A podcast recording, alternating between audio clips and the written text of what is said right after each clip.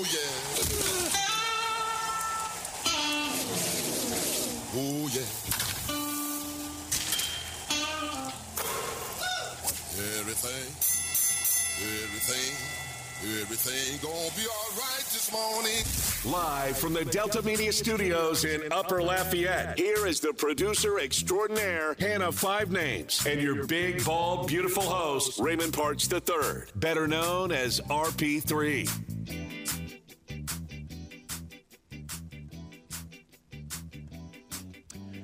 Good morning. Welcome to RP3 and Company on this Monday, August the 15th.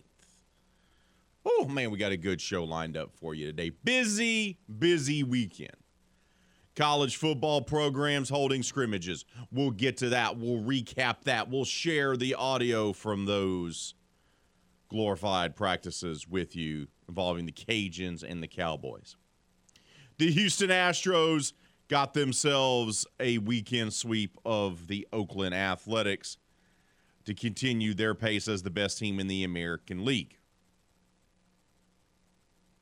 And of course, NFL preseason football.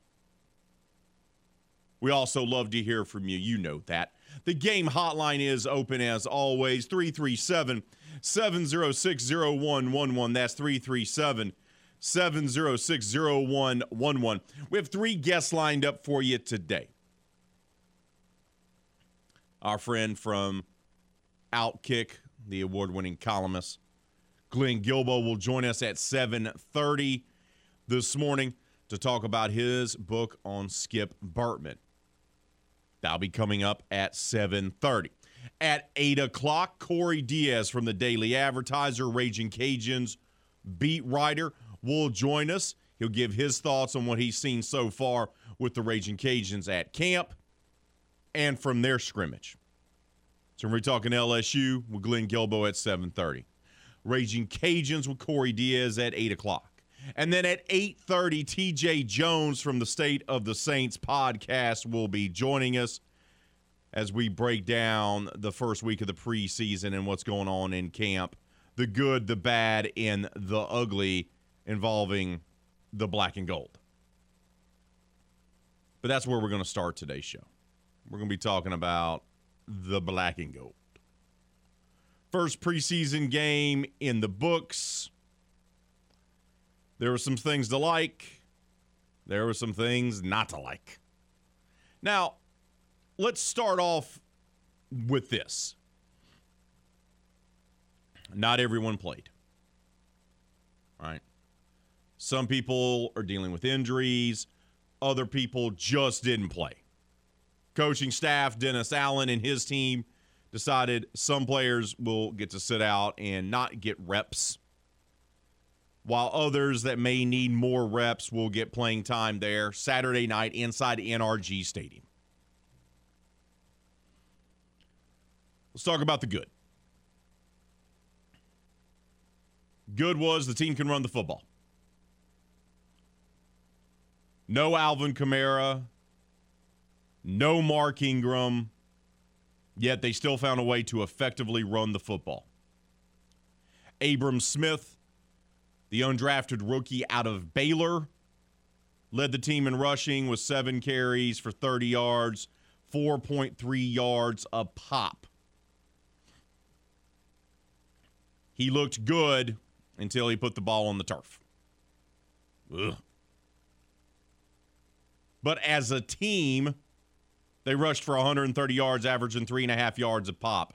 If you can do that once the regular season rolls around, you're going to be just fine. And to do that without Kamara taking any reps, without Mark Ingram taking any reps, Abram Smith, Tony Jones Jr. showed you as they combined 14 carries for 57 yards. They averaged four yards a pop combined. If they need to be put into a game, they're going to be just fine.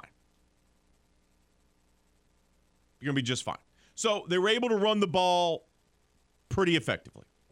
Outstanding. Some other positives. Dai'Jean Dixon, the undrafted wide receiver out of Nicholls. He led the team with three receptions, for 33 yards. Targeted four times. Kid can play. Make, bo- no, make no bones about it.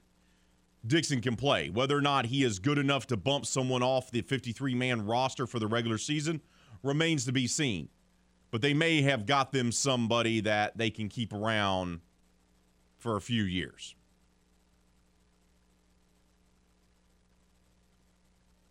But then there's the bad. Then there's the bad, in particular with the offense. But I'm going to focus on the good some more.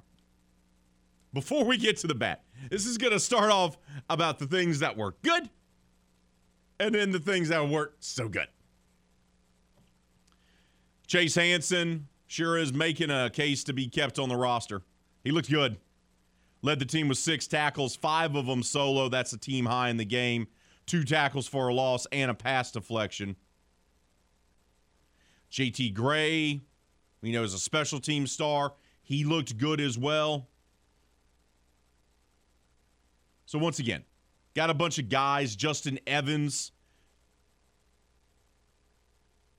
he had himself a pretty good game as well. As Evans and Hansen and Brian Allen all recorded interceptions in this ball game for the back end of Dennis Allen's defense. In addition, Tony Jones Jr. looked good returning kicks,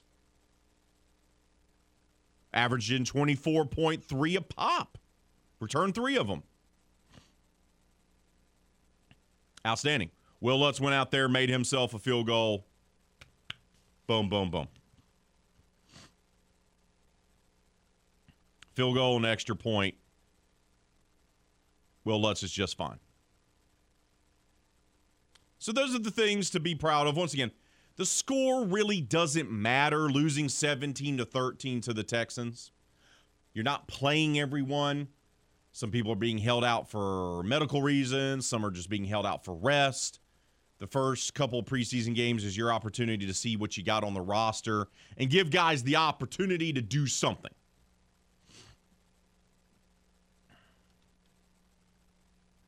And for anyone that was watching Saturday's game against the Houston Texans, may still be watching and waiting for something to happen with Ian Book and Tre'Quan Smith. Woof. Ian Book, there's no other way of saying it, looked bad. Looked like even a preseason game against the number twos of another team was too much for him to handle. Now, he's only a second year player. But you got to look better. He had his last drive was pretty good. His first two drives were awful. Overthrew wide receivers. Didn't go through his reads. 15 to 22 for 121 yards. Not terrible. Throw did throw the interception and was sacked 5 times. To be fair to Ian Book, the offensive line after they pulled some of the guys looked poor the rest of the game. Trevor Penning has potential, is going to be a starting tackle in this league. But that's going to be James Hurst starting at the start of the season. I think that's abundantly clear. They left Trevor in there to get reps. The run blocking's not the issue. The issue was guys using spin moves on him to get around him to pressure the quarterback. That's something that can be learned. If you're a Saints fan, you'll remember Terron Armstead struggled with that early on as well. Now, he quickly picked it up and then became a stalwart on the Saints offensive line. A lot of times, guys from the smaller schools have to have the time to adjust to that because they don't see that on their level of college. They're not going up against week in, week out NFL talent. So when they meet someone, it's usually an adjustment. Trevor struggled with that throughout Saturday night's game. They used those moves and they got right by him. But Book just did not look good. And it was a stark contrast to the Red Rifle, right? Because Andy Dalton started the game five for five. Five for five, 51 yards, 10.2 per reception, threw the touchdown, wasn't sacked, 148.8 rating. It's exactly what you want to see from your backup quarterback. That tells you he can put some points up on the board for you and keep the offense afloat if and when Jameis Winston has to miss time. So you saw that, and then you saw Ian Book. I'm not here to bash on Ian Book. He has limitations. They were there in college. He's a gutty kid. He's an athlete. He's a gamer. Those are all great attributes. That does not necessarily make you a starting quarterback in the National Football League. He's going to have to get better. And more than likely, you'll see the same scenario occur this coming week, or this week rather, when they're in Green Bay taking on the Packers in preseason game number two. Where Andy will start probably the first series, and then they're going to say, Ian, get back out there. Let's see what you got. He's got to be better. Now, offensive line didn't do Ian Book any favors. We know, in particular, Trevor Penning, the rookie. Tre'Quan Smith dropping passes as only Tre'Quan Smith knows how to do. Didn't help the second year quarterback either. It's a very small window in a game when a young, inexperienced guy is trying to build up confidence. And if you're a fourth year wide receiver, you should be depended on to be able to make a catch that helps get things moving, that helps your quarterback, that helps your offense. Does anyone this morning believe that Tre'Quan Smith is that guy?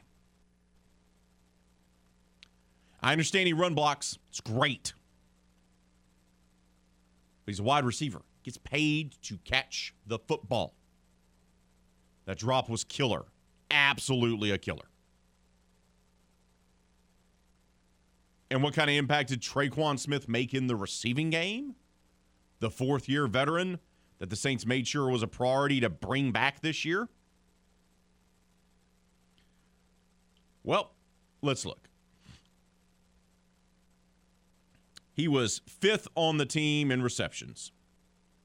One catch for 15 yards. That's it. Dwayne Washington, the running back and special team star, had more catches, more receiving yards, more targets. Kawaan Baker, the young man out of South Alabama that they drafted in the sixth or seventh round a year ago, that spent all of last year on the practice squad. Kawaan Baker had more catches, more receiving yards, and more targets or the same amount of target as Tre'Quan Smith.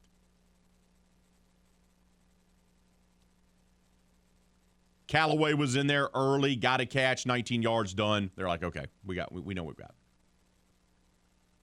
Only targeted the one time. It was definitely a game plan to get other guys the ball, which I'm all about. That's what preseason in game action is. You get to see how the guys line up in a game scenario. But Tre'Quan is got to get better. He's got to get better. you're going to have to figure out how to get something out of him besides what you're getting, which is run blocking and a couple of catches a game. You have the opportunity to help your team out, and he doesn't. And he doesn't. All that said, offensive line at times suspect. Wide receiving corps was eh. Tre'Quan Smith didn't do anyone any favors. The Saints also had four fumbles in this game. And look, you expect this in an early preseason game. Offsides, penalties, sloppiness on the line of scrimmage. You expect turnovers. You expect fumbles because it's the first game. The first game. They had four fumbles. They recovered two, lost two. Ian Book had two of those fumbles. Lost one, recovered one.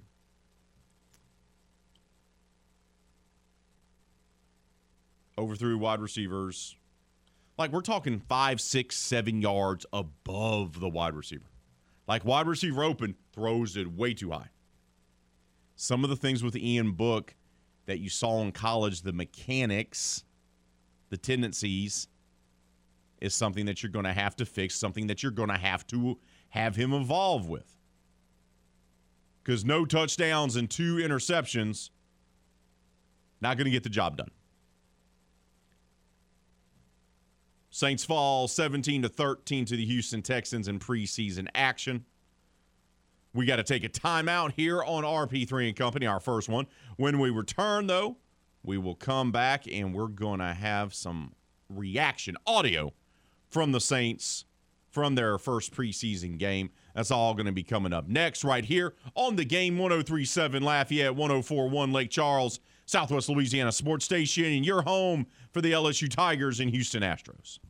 There are some hosts that talk like they know everything, but you don't have to worry about our guy RP3. What you just said is one of the most insanely idiotic things I have ever heard. That's because he never knows what he's talking about. Everyone in this room is now dumber for having listened to it. Back to the show in the know. RP3 and Company on the game. 1037 Lafayette and 1041 Lake Charles, Southwest Louisiana's sports station.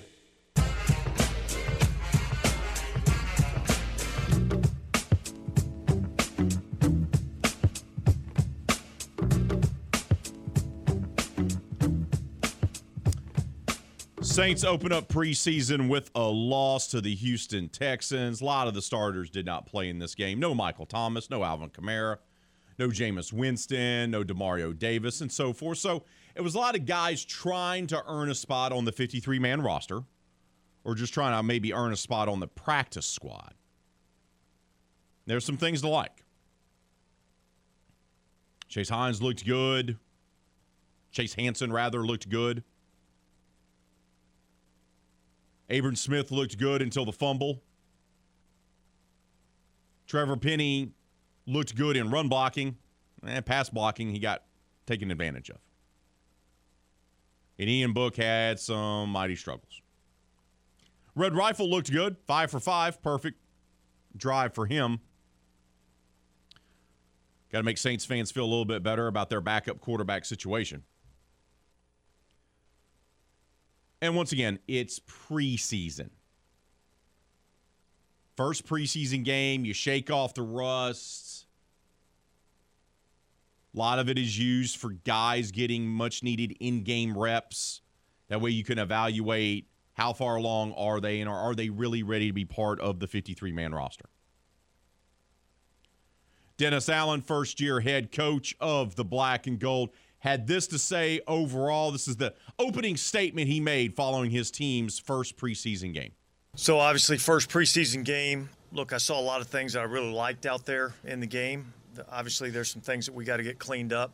Ball was on the ground too many times, three turnovers in the game, uh, especially one down there, you know, on the goal line that took some points off the board. So, we we got to we got to get that that aspect cleaned up. But I was pleased with the way the first units went in there and played offensively, 10 play drive for a touchdown and then defensively, you know, we go three and out and get them off the field, and so uh, that was encouraging to see. So, look, we'll get back and take a look at the tape and uh, have a better evaluation, but uh, but there were some good things I saw tonight. One of the good things that he saw, obviously, was the performance of the Red Rifle, immensely efficient, perfect five for five on the Saints' first drive, which ended in a touchdown. Yeah, I thought I thought he did a nice job. Um, you know, moving us down the field. I thought he operated in the pocket well. I think it was five of five in, on that drive. Thought we did a couple of good things in the run game. Yeah, so I, yeah, I, I think Andy did a really good job of you know operating the offense. We kind of had a plan to get 10 to 15 plays, and then uh, you know getting the, getting 10 plays and a touchdown. We we felt like that we'd seen enough, and we went on to the second phase. So Andy looked good. He got a touchdown. It's great. But the rest of it was kind of a mixed bag, right? Including Abram Smith. And this is what DA had to say about their undrafted rookie running back out of Baylor. Well, you can't put the ball on the ground. And, and so um, that's a that's a huge negative when you when you do that. I will say this: I thought he looked explosive running the football, and I thought there was a couple of really good runs that he that he made but it doesn't matter how many good things you do if you put the ball on the ground. It, it that's that's an issue. Abram was accountable afterwards. He even took time to talk to the media afterwards, and he, he talked about he broke it down from his perspective what happened on the fumble.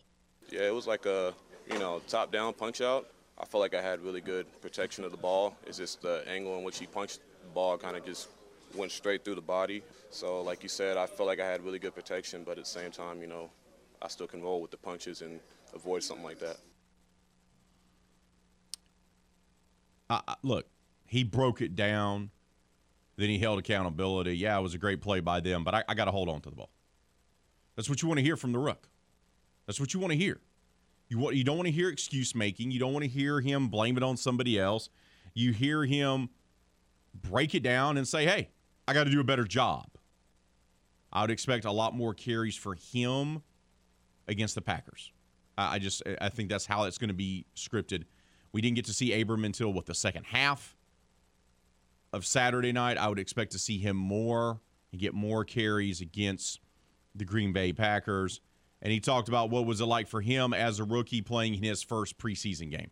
Yeah, no, that was a big relief. You know, um, at first you're kind of getting out there, and it's like your first preseason, first NFL game for me, and you know, I'm looking around. I'm like, wow, like you know, all the hard work. I'm finally here, and this is what I'm doing. And you know, the jitters came, but you know, D. Wash and, and Tony Jones, they kind of just helped me, like, hey, shake it. You know, your first big hit, first hit, whatever it might be, just shake it, and that's exactly what I did. So, like you said, first big game, but had a little bit of jitters, and it kind of just all went away. Abram Smith got over his game jitters and is looking to improve heading into the second preseason game, which will be in Green Bay. What about the other rook, Trevor Penning?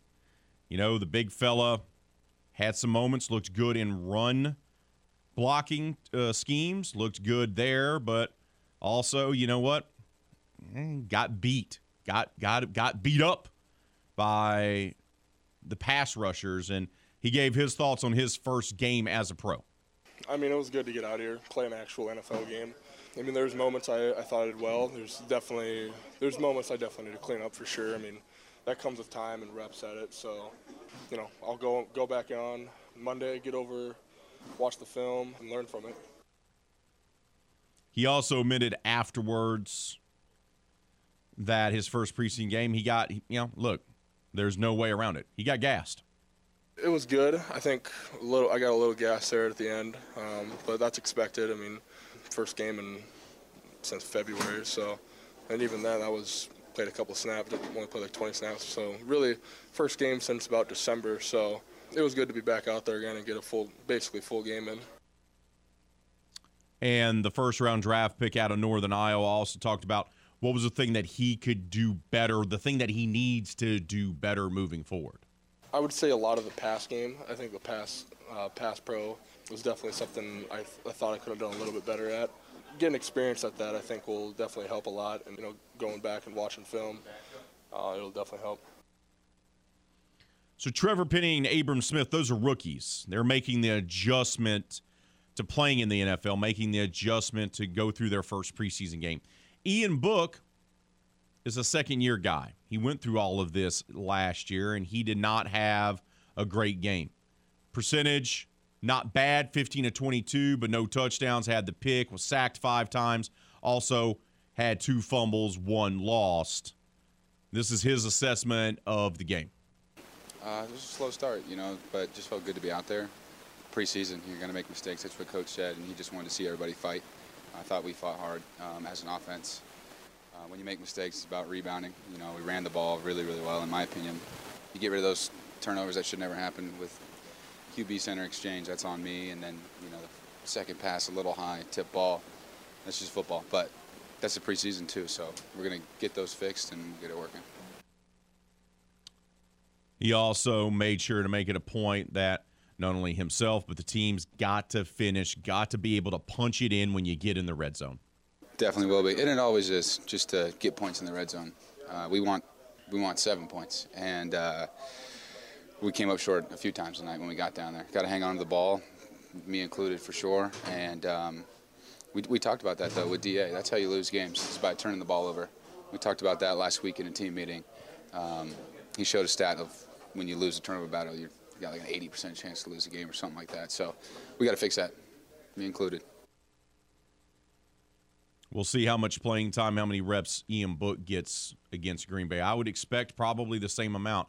They're going to give him the opportunity to bounce back and prove that he deserves to be on this roster. I would not be surprised that Dennis Allen and Pete Carmichael decide to only carry two quarterbacks on the roster. Really wouldn't. Jameis Winston, Andy Dalton. And he and Book will be put on the practice squad. I would not be surprised if that decision is made at the end of camp when they finalize the 53 man roster. We got to take a timeout. But before we do, I want to tell you about our poll question of the day. What was the most disappointing performance in the Saints game? Who had the most disappointing performance in the Saints game, rather? Was it Ian Book? Was it Tre'Quan Smith? Or was it Trevor Penning? Right now, 43% of you say Ian Book, 38% say Tre'Quan Smith, 19% say Trevor Penning. JPK the OD says, How is Penning on this list? He graded as the highest rookie in the NFL. Imagine when he's protecting a QB1 that actually knows what he's doing. Can we all just agree that it's time to move on from Ian Book? Trade him to the Breakers for two sacks, a crawfish, and a case of beer. He may have graded out that way, JPK the OD, but if you watch the game, he had some blunders. Ton on Twitter says, I don't know. Book and Smith both looked pretty bad. I'll say Smith, but it's close. I'll also say this Saints should never draft a QB again, ever, because their last 15 drafted QBs have been bust. Yeah, ever since Archie, it's been not good in New Orleans. Hart says Foot's going to have an aneurysm talking about Ian Book today. I got a gut feeling. You're not wrong. John Paul says Ian got better and settled down. Penning made rookie mistakes. Smith, your job is on the line, buddy. You don't have the room for error that the others do. You know what, John Paul? I kind of agree with that. Abram Smith could also be included on the list. Two fumbles in your rookie premiere, not so good. Good comments so far. Keep them coming. Keep those votes coming on our poll question of the day. Leave your comments on Facebook and Twitter. Right now, though, we got to take a timeout. When we return, we're going to shift over to college. Raging Cajuns held a scrimmage over the weekend. We'll share it with you next. That's right here on the game. 1037 Lafayette, 1041 Lake Charles, Southwest Louisiana Sports Station, and your home for the LSU Tigers and Houston Astros. Download the free The Game mobile app for Android and Apple devices. No matter where you are in the country, you can listen to the game. 1037 Lafayette and 1041 Lake Charles, Southwest Louisiana's sports station.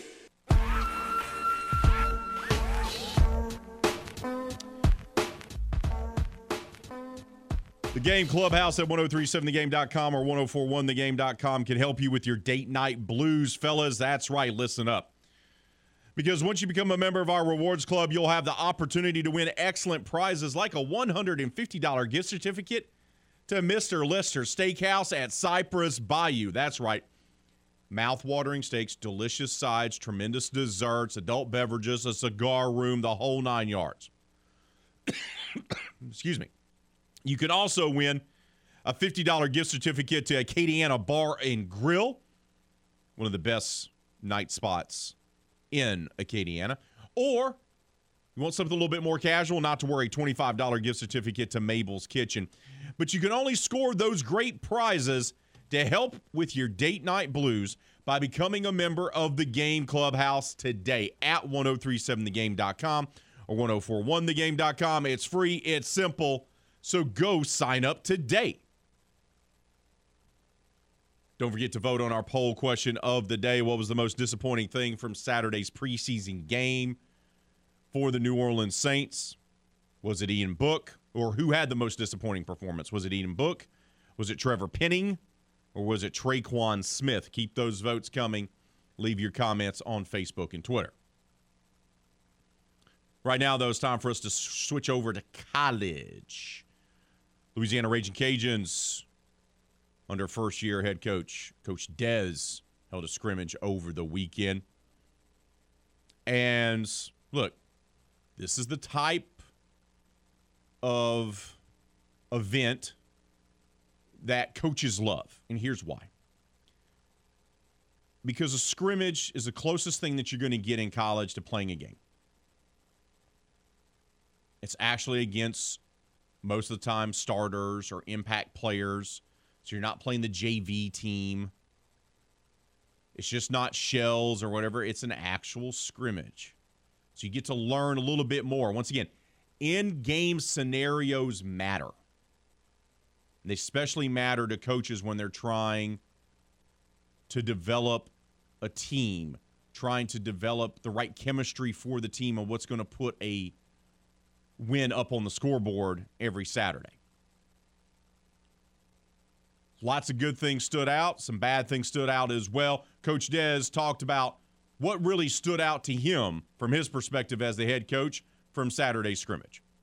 It's hard to really comment on it, you know, before you before you kind of watch it. You know, Andre Jones, I think throughout the the extent, like throughout the whole of practice, you know, all eight of them, he's done a really good job. And today, he's flying around out there playing really well. You know, defensively, those guys fly around, man. They're all over. Um, offensively, you know, MJ made a couple nice plays in the past game so good to have Chris Smith back in the middle running it through there. You know, I thought the running backs played well too. You know, it's it's hard to really go in there at before you really get to watch it. So I'd like to probably watch it before I really kind of came back with an answer like that. And that's a classic coach thing to say. because hey, I, I got to break down the tape so I can really know who screwed up and who needs to uh, get a chewing and who needs uh, some extra work this coming week. That's what that means. That's exactly what that means. But you mentioned, he mentioned Andre Jones, going to be one of the anchors on that side of the football everywhere, and those guys were everywhere. Does that mean that the defense is ahead of the Raging Cajun offense? Know, I mean, I know that's the way everybody kind of thinks a little bit, but you know, really the way that, that college football works now, you have so much more. It's not like it's just, you know, you're there for spring practice, you go home, and then you come back for fall camp. I mean, you know, we, we have our players, they, they, we, we have a certain amount of time we can meet with them, two hours a week in the summer. We get to meet with them. They go out, they run their own practices, which obviously is not to the same level, but it's, it's pretty close with the leadership we have. So, you know, I mean, people say that, but we've got guys that have been here for a while on offense. You know, I think defensively, people probably expect it a little bit. But for us, you know, I mean, we, we expect the offense to, to pick it up and keep it rolling where we've been. So, you know, I mean, we don't expect it to be that way. Um, you know, you certainly hope the defense can carry on the standard. I expect them to do, you know, play the way we've been playing up to the standard we have, which always helps a young offense if you do struggle a little. That side of the football, they've had some injuries coming out of the offseason and during camp and Coach Dez gave us an update about the status of the injuries on the defensive side of the football. So Zi'Yon's been in and out. We kind of manage him a little bit day to day. We kind of decide what we're going to let him do.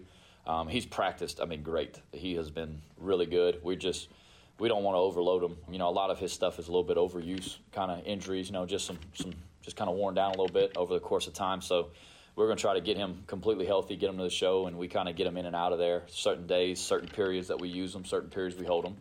He went had a really good day yesterday. Went, you know, got him a lot of work, so he wasn't in there today.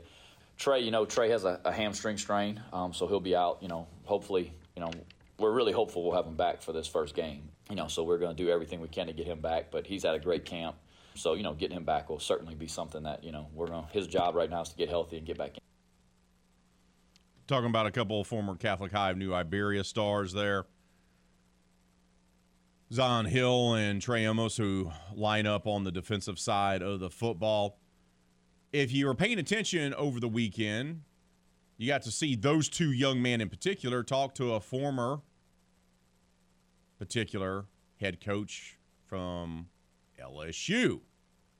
Ed Orgeron was in the house for the Raging Cajuns scrimmage on Saturday. And Coach Dez talked about having the former national championship winning coach with the Tigers being at practice. He just wanted to come by and come check it out. You know, Coach O has been really good. You know, he came by this spring and spent some time with us this spring. And I sat down and spent a lot of time with him, you know, just kind of talking about his experiences and the things that the things he, he did that he really liked, the things he did that he would do differently, kind of, you know, his take on it. You know, a guy that's won a national championship um, is someone that I'm going to sit down and, and spend some time with and, and see, you know, what I can take from him. But yeah, you know, his son Parker is here with us in a quality control role. And Parker is, you know, he's a really good young coach. Um, we have a phenomenal support staff. Parker is certainly one of them that you know he's here every day and he adds value to our program and he helps us tremendously and um, you know I'm uh, I'm certainly all about anybody that's been you know been in the game as long as Coach O that wants to come by and spend some time with us. I'll I will never turn that down. What about the scrimmages? What about do the scrimmages because you're going up against competition because you can actually replicate in-game scenarios better than you can in practice do scrimmages mean more than your normal practices? Probably in certain positions right? Like um, running back a little bit right? You know taking the contact getting to you know can he handle the contact get to the ground you know get going to the ground keeping the ball pressing runs deciding when to stick it in there when to get go for more and then your positions i think that that are signal callers right quarterback there's no one out there, right? They've got to run the show. They've got to do all. They've got to you know get everybody lined up. They've got to set protections. They got to do all this stuff. Safety, right? They've got to adjust out formations, make sure that the calls are you know everyone on the same page on both sides of the field. Linebacker got to make sure the front's right. So I think the signal callers and, and and some of those positions like running back, I do think it makes a little bit more difference, a little bit more impact. You know, you kind of weigh it maybe a little more heavily for most of them, I don't think it is. I think it's a total body of work over the course of a of an entire you know fall camp that it kind of dictates where you land. And one more final thought from Raging Cajuns first uh, Raging Cajuns, not first scrimmage, their their scrimmage on Saturday. What about the quarterbacks? It's a two man race, right? How'd they fare? From going play to play and kind of calling and scripting, it was really pretty good. You know, guys made some good plays through the air. You know, had some good runs on the ground, scrambled to extend plays. You know, those guys are, are really athletic. Did a really good job extending plays and making them down the field. So, you know, I was pleased with the way that they played. Just watching it live. Um, certainly, you got to go into the the technique and the eye progressions, and are they doing it the right way? You, you can't get caught up like in the result. A completion's a completion. You know, in a game maybe, but as you're kind of getting to that point, you want guys to process the way they need to process it because at some point you'll get fooled if you're skipping steps along the way. So there you go. Can't be skipping steps. So, once again, some good, some bad. Trying to figure out how this offense is going to look, how much difference it's going to be compared to what we've seen under former head coach Billy Napier, who's now at Florida. Things are getting interesting. It's August 15th. Labor Day weekend is the start of high school and college football season. It will be here in no time. In the week after that, NFL. Whew. It'll fly by. We got to take a timeout. Hour number one's flown by. We'll wrap it up. Give you an update on the poll question of the day. That's all coming up next, right here on the game 1037 Lafayette, 1041 Lake Charles, Southwest Louisiana Sports Station, and your home for the LSU Tigers and Houston Astros.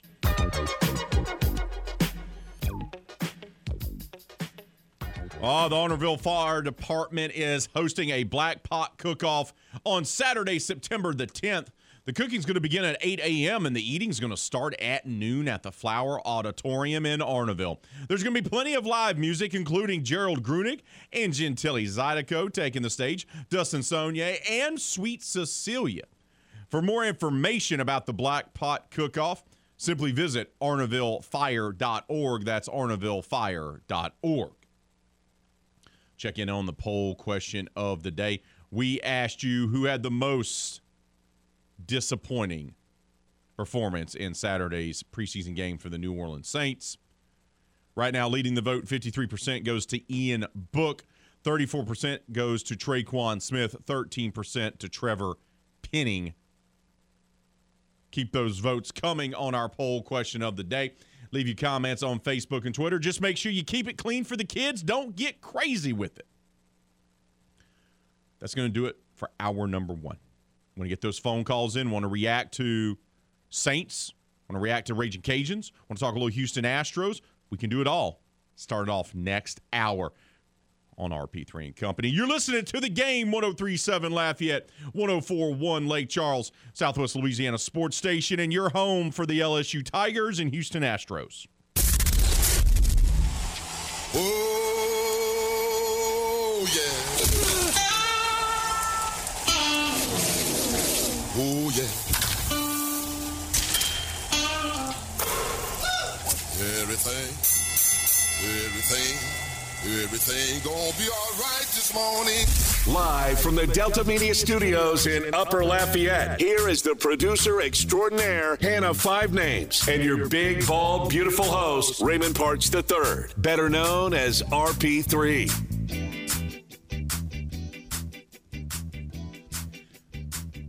Uh, good morning. Welcome back to our number two of RP3 and Company.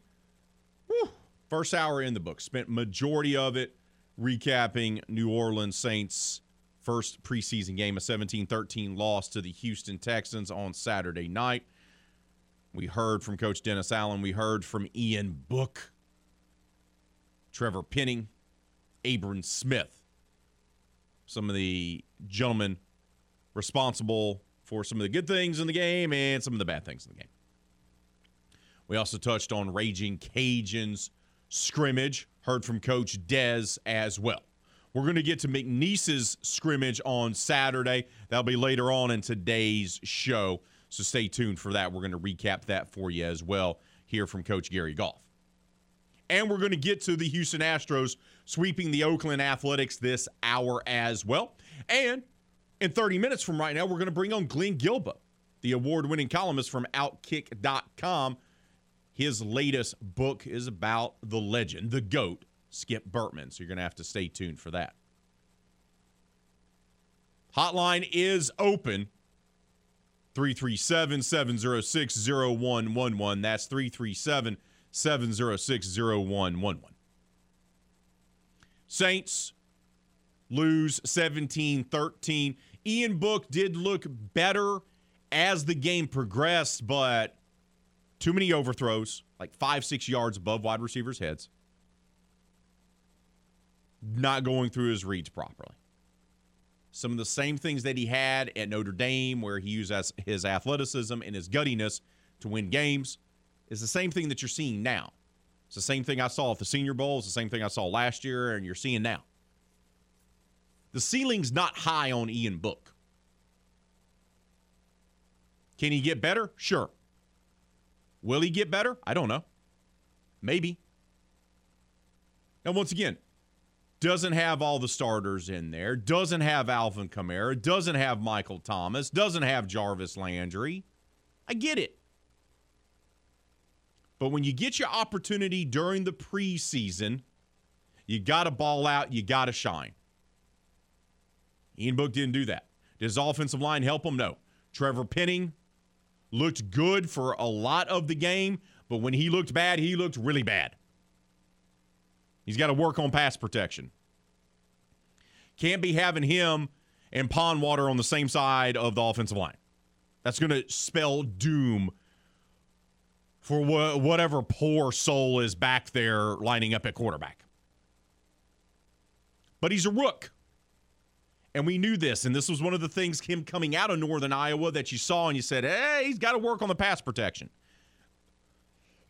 because he wasn't facing off against the speed, the strength that he's going to be facing every single Sunday in the NFL playing at that level of college football. He just wasn't. Terron Armstead had the same issue early on in his career, if you remember. So it can be fixed. Game experience like what he went through on Saturday will help him in his development. Plus, having Doug Marrone and others there on staff to work with him and point out, hey, this is what you're doing. Hey, this is how you re- can recover. That's the biggest thing for offensive line making the transition. Offensive linemen making the transition from college to the pros is not run blocking. That's not the issue. The issue is adjusting to the speed and the moves of pass rushers in the NFL because it's different. It's just different. That's the biggest thing. So Trevor Penning had a so so game. Abram Smith looked really good until he had the fumbles. He's got to clean that up if he wants to make a spot on the 53, uh, 53 man roster. And Ian Book did not look great. Tre'Quan Smith looked bad as always. That's our poll question of the day. Who had the most disappointing performance in Saturday's preseason loss for the New Orleans Saints? Go vote. Leave your comments on Facebook and Twitter. Right now, let's head out to the game hotline.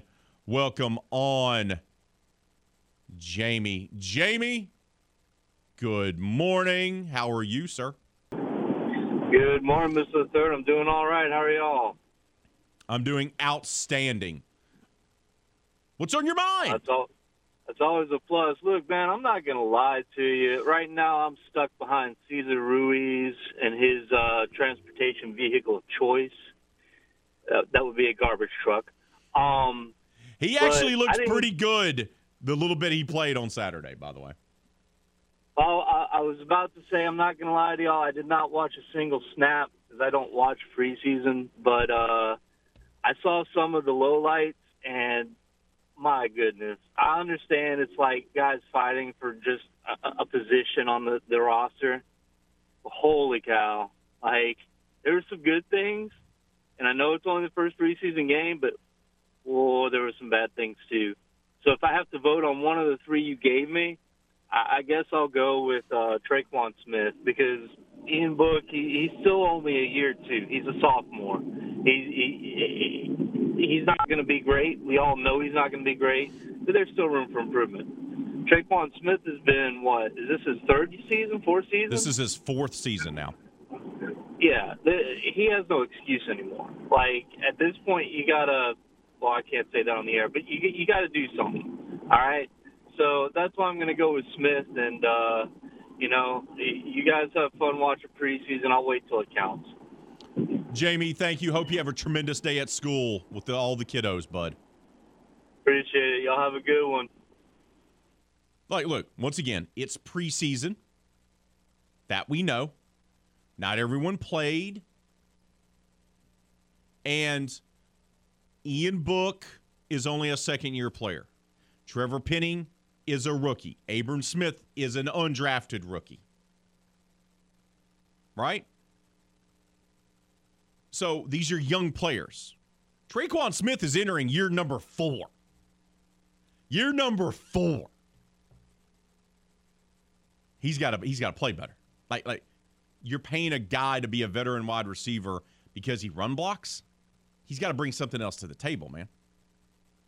He's got to bring something else to the table. Let's head back out to the hotline. Welcome on Martin to the show. Martin, I figured after what happened over the weekend, you'd be calling. What's on your mind, brother? I can guess, but I'm going to go ahead and just let you have the floor. How about that? Man, what a glorious, stupendous, marvelous, amazing Monday morning this is. Not only did them Yankees lose to a last place team, they lost to a last place team that quite possibly could have the worst pitching staff in all of baseball right now. Also, let's not forget that one of our pitchers can't ride a bicycle to save his life. so you have that going on. I mean, I contacted a few of my people and I sent uh, Chris Sale a few uh, a few packs of training wheels to put on his bicycle. To that maybe he needs to start from square one. But anyway, uh, I'm uh, I'm guessing y'all didn't hear from Paul this morning because he's probably drying away his tears. Because uh, like I told him, y'all might have done good the first half, but the second half y'all gonna choke like the Yankees always do. They're not winning a World Series. They'll make the playoffs, just like my Cowboys will make the playoffs, and they'll lose in the first round. He might as well be a Cowboys fan. But I'm gonna I'm gonna leave him on this note. If I was a Yankees fan, like he is, I'd be shaking in my LeBrons because also he also supports LeBron. So I mean, the man's delusional. Uh, he ne- he don't support nobody good. But anyway, I tried to warn him, and I'm gonna continue to try to give him fair warning. But what a glorious, glorious day it is, and go Red Sox. Thank you for the phone call, Martin. If only your Red Sox could play the Yankees the rest of the way. because the Red Sox look awful until they play the Yankees, and then all of a sudden they look good again.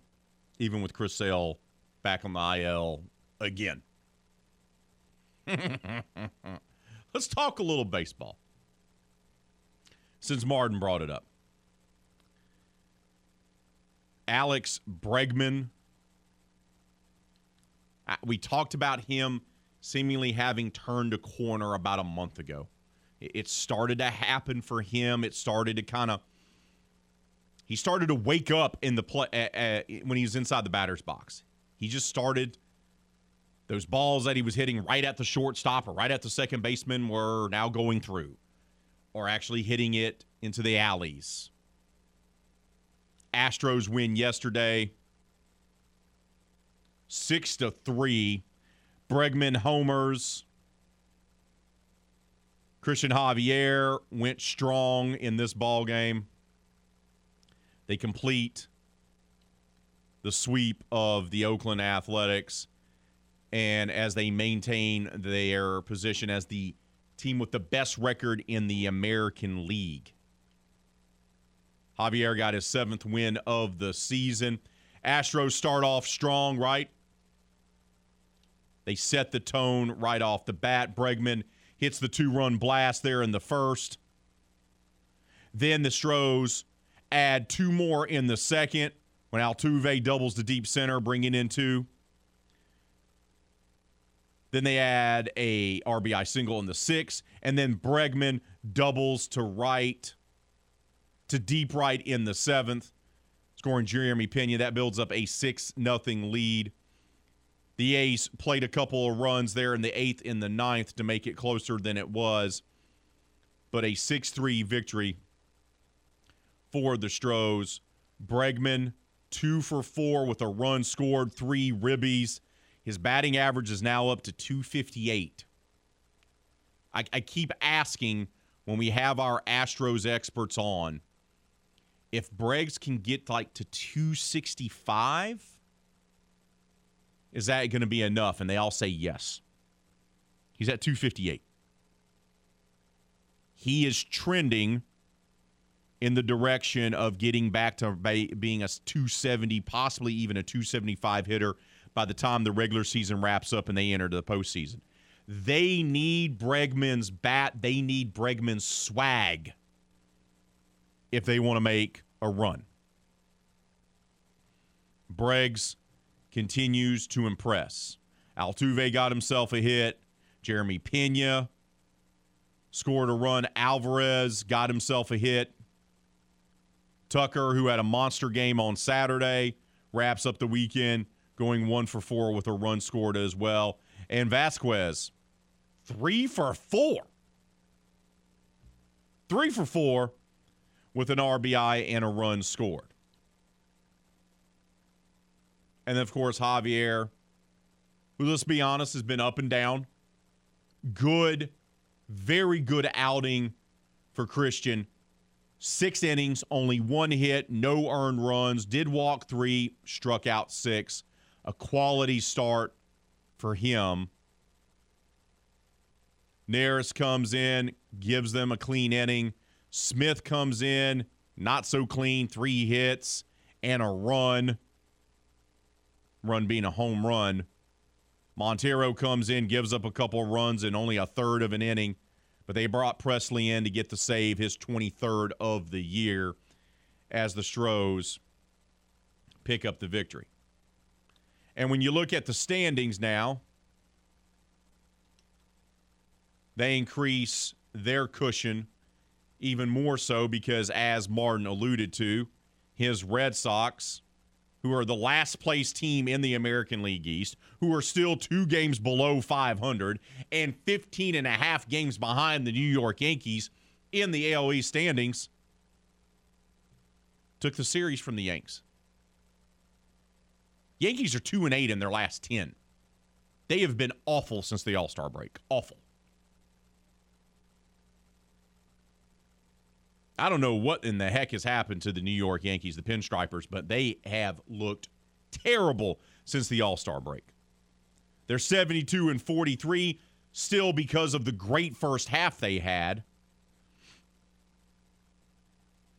But you look at the standings, and the Astros are now 75 and 41. That cushion between them and the Yankees has increased for home field advantage throughout the American League playoffs. Then you look at the wild card standings. The Guardians, the Twins, and the White Sox are just going to duel it out the rest of the way in the AL Central. Guardians currently have that cushion lead. They currently lead the division. But you look at the wild card, Blue Jays still sit atop, but their margin over the Seattle Mariners is not by much. Blue Jays Mariners look like they're going to be headed to be wild card teams. That's going to leave that third and final spot up for grabs. Right now, it's Tampa Bay's. They hold a game and a half lead over the Baltimore Orioles, but then the Twins and the White Sox are right there, and even Martin's Red Sox because they've been playing better of late. They just need to play the Yankees constantly. They're now only four and a half games out of the wild card.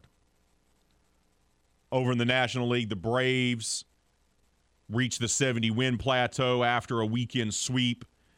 They're up by six games for the top wild card spot. Padres, despite getting the bad news about Fernando Tatis Jr. being suspended for 80 games for PED use, they got themselves a series victory. They're firmly entrenched as the number two team in the NL for the wild card. Phillies, who are seven and three in their last ten, just like the Braves, they're right there in the third spot with the Brewers right behind them, and the Giants in contention. So pennant races and wild card spots are heating up. But the Astros, whew, Astros look really good. They look like they're the best team in the American League for sure. Once again, 75 and 41 now on the season. They have the second most wins, tied for the second most wins in Major League Baseball with the New York Mets, who are 75 and 40. The Dodgers are 79 and 34 overall. And the Stros, no time to rest. No time to rest in this season that was directly impacted by the lockout. There'll be no time. They're going to get right to it. No rest. No rest for the Houston Astros, as after they wrapped up their game yesterday, they headed up to Chi Town. That's right. They're going to the south side, taking on the White Sox. You can listen to that game live right here on the game tonight, 7-10 first pitch. Astros at the White Sox. First pitch, 7-10. Good start to hour number two. Good phone calls as well.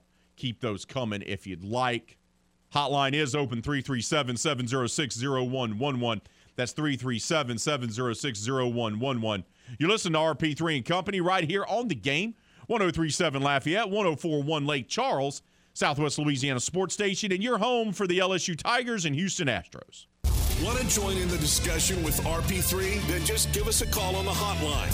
You know the number. Two, four, niner, five, six, seven, eight. I can't hear you. You're trailing off. And did I catch a niner in there? Were you calling from a walkie-talkie?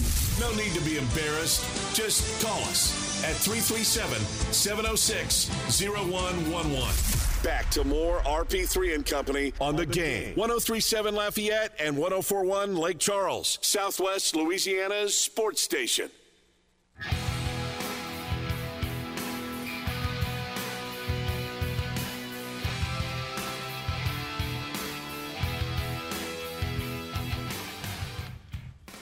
The game 1037 Lafayette and 1041 Lake Charles wants to hook you up with our latest Astros weekend getaway.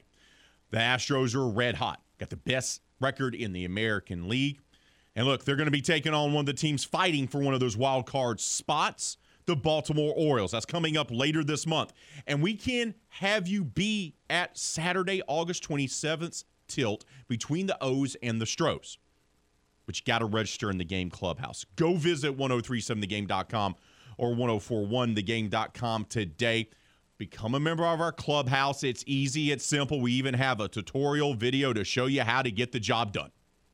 Once you do that, you'll have the opportunity to be able to win four tickets to the game between the O's and the Stros, a tour of Minute Maid Ballpark, and hotel accommodations that Saturday night. Once again, four tickets between the O's and the Stros, a tour of Minute Maid Ballpark, and hotel accommodations that Saturday night. Astro weekend getaways are powered by Butcher AC, La Meridian Houston downtown, and the game, Southwest Louisiana's sports station. But you can only win it by becoming a member of our clubhouse. So go sign up today at 1037thegame.com or 1041thegame.com. Let's check in on the poll question of the day while we have a few minutes to spare here. About five minutes or five and a half minutes from right now, Glenn Guilbeau, the award winning columnist from Outkick.com, will join us. He has his book done on the legend, the GOAT, Skip Bertman. You're not going to want to miss that conversation. That's coming up. We'll also get his thoughts on Brian Kelly taking over and what the expectation should be for the LSU football team coming up this season. Poll question of the day Who had the most disappointing performance in the Saints' preseason loss to the Houston Texans on Saturday? 56% of you say Ian Book. 31% say Tre'Quan Smith. 13% say Trevor Penning. Some of y'all have also mentioned Abram Smith. Darren, number one Raging Cajun fan of RP3 and Company, has brought up about Penning. Imagine him against starters like Aaron Donald and J.J. Watt. Yeah. Yeah, yeah, yeah, think about that. Once again, the run is not the issue. Guys that come from smaller programs, their biggest adjustment from college to the NFL is pass protection. It's always their biggest hurdle, the thing that they struggle the most with. Trevor's got to work on that. I- have said this before. It's going to be a battle during camp, but James Hurst is going to win the left tackle job to start off the season, and they're going to push Trevor Penning to be better. Brad on Twitter says, only watch the first team units and they looked good. Welcome back, Will Lutz. I'm telling you, we, we haven't talked enough about that. We've been so focused on wide receiver or quarterback or running back or whatever. Let me tell you something. The fact that Will Lutz is going to be healthy, you had a healthy Will Lutz last year, you win two more games, you make the playoffs. He's worth that alone. Back to Brad's comment. Welcome back, Will Lutz. I did see some highlights, or you could say lowlights from books, so I guess he gets my vote. Doug says, kind of feel sorry for a guy who embarrassed himself on national TV. Hashtag close the book. Look at Doug with the hashtags. Dak Cajun says, How's Ian Book winning this poll when his expectations are low to start with? Or is it just maybe me who doesn't have expectations for Book? I agree with Dak Cajun. I do not have high expectations for Ian Book. I just don't see it. I could be proven wrong. I'm proven wrong every day by my wife. but I'm proven wrong all the time. Just what I saw from Ian in college, what I saw from Ian at the Senior Bowl practices and in the game. Gutty kid, is an athlete, has some ability, has some talent. Is he a starting quarterback in the National Football League? I say no. Not everyone can be a starting quarterback in the NFL. Doesn't mean that I hate him. Doesn't mean I wish harm on his family. Doesn't mean that I want people to talk bad about his mama. It's just that, hey, he's probably a practice squad quarterback and at best a third string. And I firmly believe the Saints are probably going to carry two quarterbacks on the roster Winston and Andy Dalton, and probably will stash Ian Book on the practice squad. Ralph comes in with the oh, so wildly effective gif. Ian Book, dot, dot, dot, dot, dot. You've been chopped, is the gift that he shares. Keep those votes coming on our poll question of the day. Leave your comments on Facebook and Twitter. Right now, though, we got to take a time out. When we return, we're going to shift the focus to talk LSU baseball and a little football with our friend from Outkick.com, Glenn Guilbeau. He has a new book out. We're going to talk about it. That's next, right here on the game 1037 Lafayette, 1041 Lake Charles, Southwest Louisiana Sports Station, and your home for the LSU Tigers and Houston Astros. You're listening to the game 1037 Lafayette and 1041 Lake Charles. Your home for the LSU Tigers in Southwest Louisiana.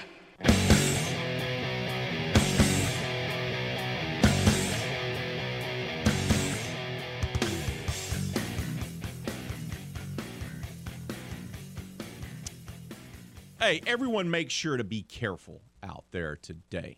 Last week, everyone started returning back to school, right? It was all staggered. Some schools split it up. Some schools went early in the week, others started late in the week. My daughter, Hattie, she started third grade but didn't go until Friday because they took half the students on Thursday and the other half on Friday. So, just a friendly reminder be safe out there during your morning commute. Remember, little ones are on the road. Precious cargo, if you will, is out there. School buses are out there. So be patient. Don't allow yourself to get frustrated. We're all in this together, getting to work in school these days. Also, have a great day, baby girl. That goes out to my daughter, who's on her way to Grand Coteau Elementary, third grade. It has arrived. Right now, it's time for us to welcome on our first guest of the week and of today's show. No better way to start off the week, let me tell you. An award winning columnist, reporter, a gentleman who was never afraid and never is afraid to tell it like it is. He's going to write things that you're not going to like. He's going to say things that you don't may agree with, but they're the truth. And they have to be said. One of the old guards of sports journalism here in the state of Louisiana. He has a new book Everything Matters in Baseball, the Skip Bertman story. It's now on sale. We welcome back to the show my old friend, the award winning columnist reporter from Outkick.com, Glenn Guilbeau. Glenn, good morning to you, brother. How are you, bud? Good morning, Ray. Appreciate the uh, intro. How are you doing, buddy? I'm doing great, bud. I'm doing great. So let's get Good. right to us. I know that this book has been a passion project of yours for quite a while. Uh, just let's start there. How long had you been working on this book from the the genesis when you got the idea to start doing it through the interview process to now? How long did it take? Well, I was the uh, I was the second writer chosen. Um, I, I, got in on it in uh, 2018. Uh, Leo Honeycutt had, had done a book that Skip changed his mind about, but I, I still use a lot of Leo's book draft to uh, to write my book. But it, it you know it took a good uh, uh, th- three years, uh, more than more than three years to to finish. And um, you know, while I had a full time job and during COVID and stuff, so uh, it was it was difficult. But it was it was um, once I was able to have the time to go down the the rabbit hole, it was it was a lot of fun because Skip's players obviously love to talk about Skip and their time at LSU, which was which was a great time, uh, obviously. So it was uh, it was a lot of fun. It, it took a lot of work, but it was a lot of fun. You obviously covered Skip back in the day when he was a skipper. You've talked to him, you've interviewed him over the years, so this wasn't anything new for you.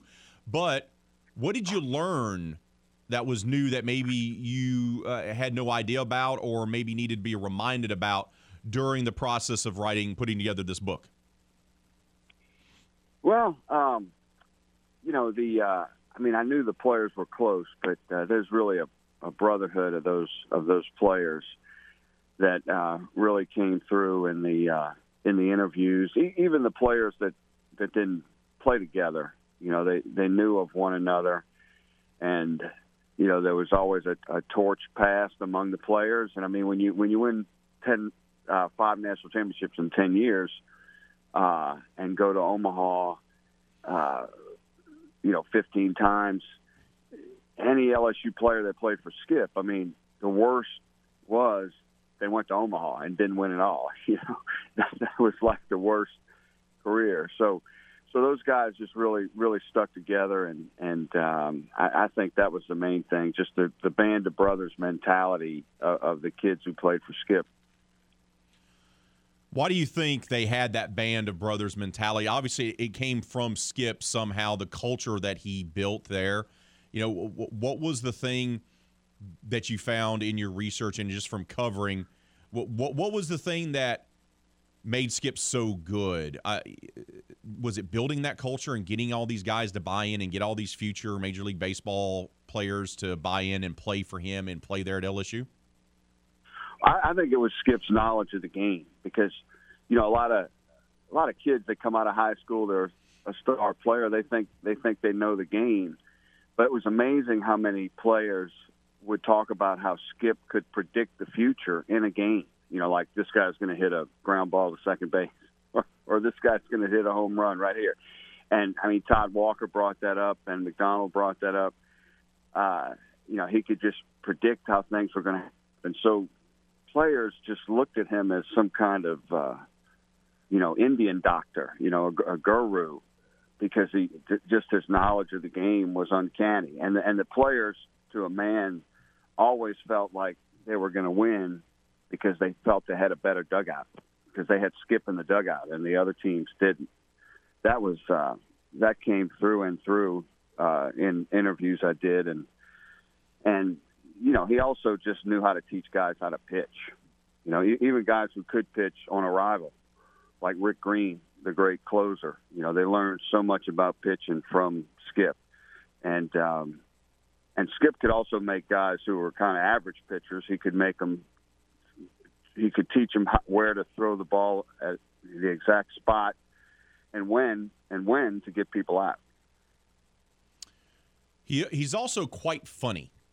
Now, I, I, guess my question is I have only known Skip or dealt with Skip post retirement or, or, or post retirement as a baseball coach. It, it, dealt with him when he was an athletic director, Glenn. The the, the humor uh, that, that has been key. That, that a lot oh, of yeah. his former players talk about that. Oh yeah, that's that's I forgot to mention that. That that's a huge part of it because um, you know Skip could be a lot like Nick Saban. You know, he was a, ta- a taskmaster, particularly early in his career, but but he always made sure that the teams had fun. I mean, all those guys had fun because most of the time, you know, you go to these reunions or you interview these guys, and they're telling stories usually not about how hard they worked, but but you know about you know Skip did this or Skip did that. You know, so and and um, you know they they definitely had fun and and that was that was one thing uh, Skip stressed, and you know they all they all have their stories. Uh, you know, baseball kind of lends itself to talking and stories more than other sports. Um, but Skip was the best at that. I mean, the, the the most fun was covering Skip in Omaha because, I mean, the pressure was off for the most part once you got to Omaha, and their practices were, some of the most casual practices you you would imagine of a five-time national champion. You, you know, you had media guys in the outfield shagging fly balls. Skip wasn't even paying attention. He's in the dugout telling stories. You know, so they they had a lot of fun. There's no question about it. We're talking with Glenn Guilbeau. He's a award-winning columnist from Outkick.com. He's also written a new book about the legend, the GOAT, Skip Bertman. Everything matters in baseball. The Skip Bertman story. It's now on sale. I want to talk about what he was able to accomplish. Eh, We, look at the national titles, and they're significant. I'm not taking away from that, but I think what's even more, for me, from a historical perspective, what's more important, Glenn, is the fact that baseball with Skip at LSU kind of shifted from primarily being dominated by the West Coast, in particular USC, to once Skip leads LSU to prominence, you still had Texas, but then it became dominated by the SEC and teams from the southeastern part of the country. I think that's even more significant than the five national championships. Yeah, there's no question about it. He, uh, you know, he made baseball more important statewide. You know, you, you saw other programs starting to get better throughout the state. I mean, there's traditionally very good baseball programs at even the small schools in Louisiana, like Louisiana Tech and and Nicholls. Now, UNO had gone to the World Series before LSU, but and Tulane was a was a threat, but but Tulane went to Omaha twice uh, as Skip ended his coaching career, and obviously the Cajuns UL uh, went the same year Skip went uh, last year in 2000. Um, so that was that was really something, and and um, yeah, the um, really the first SEC power was Mississippi State, and then but they never won the national championship until last year, uh, year before last, and and uh, you know Skip really made the SEC a power, and you had teams follow him, but uh, you know it, it's it's funny though, no coach has won more than two national titles since Skip won his fifth in in 2000 uh, which is also a testament to to his uh, talent, I think. But uh, yeah, the SEC was, when, you know, when Skip was first starting to go to Omaha, it was definitely Stanford and USC and the, and the and the West Coast teams, and the SEC eventually replaced all that big time. what do you think his lasting legacy is, if you had to kind of just summarize it in, into one thing? What would be the one thing? That you think Skip's going to be remembered for, and what's the one thing you think he wants to be remembered for? Well, I think uh, you know Skip. Skip still has the record for for best NCAA postseason winning percentage. Um, he, uh, I think he's he should be remembered as the greatest LSU athletic department employee of all time because he won five national championships. No other coach has come close to that while at LSU. And he also hired as, as athletic director. That's there's another you know there's a whole section of the book about him as athletic director. He was a great athletic director. He hired four coaches who won national championships. So that's nine national championships he was responsible for. That's you know that's greater than any uh, anyone else that ever worked at LSU. So I, I think that's a lot of his his legacy and and just his his consistency. You know, LSU's won uh, several national championships in in football, but the the same coach has never won two. You know, uh, and and they've always left soon after, and the football program historically has been kind of up and down.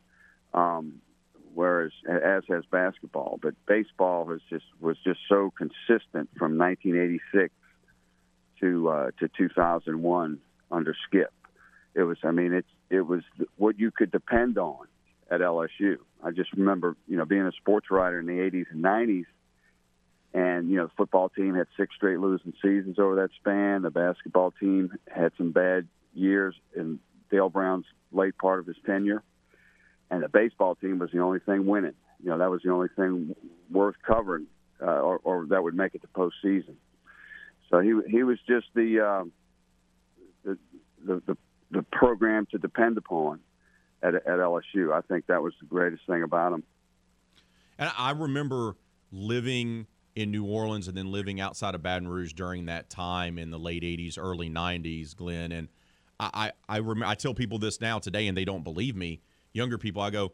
I, I remember being in Baton Rouge, and the the thing that mattered the most to us kids in that area was the LSU baseball team.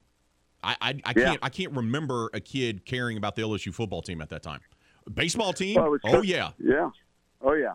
Well, they, they they cared about football, but it wasn't doing well. right. Um, and the uh, you know the trips to Omaha just just became a rite of summer. I mean, they were just there all the time. you could you could plan your vacations around it, you know, and and really Skip's last game was in was in 2001, but and, and you know they won another champ, championship under Paul Mainieri in, in 2009, and they've been to Omaha many times since. Smoke Laval, who replaced Skip, went to Omaha twice, but um, you know the uh, they even though he, he left in in 2001, I would say LSU baseball is still from fan interest and fan intensity and fan conversation. I would still say it's the number two sport, really, uh, at, at LSU behind football because basketball's been up and down and and I would say statewide it's right under the Saint, Saints and LSU uh, tied for first, and I would say LSU baseball is second. I mean, uh, I would say more so than the Pelicans. Pelicans are kind of a local team only. Um, the uh, LSU's always been statewide, and and you can still feel that uh, around the state. It's it's still that big of a sport, and that that's all because of Skip. Because you know when he when he started at LSU, it was uh, it was an intramural sport for the most part. Glenn, if you can just hold on just for a few minutes, brother. I got to take a quick timeout. When you come back, uh, I want to uh, tell the folks where they can go to get the book, and then ask you a couple of questions about Brian Kelly, if you don't mind, brother. Sure.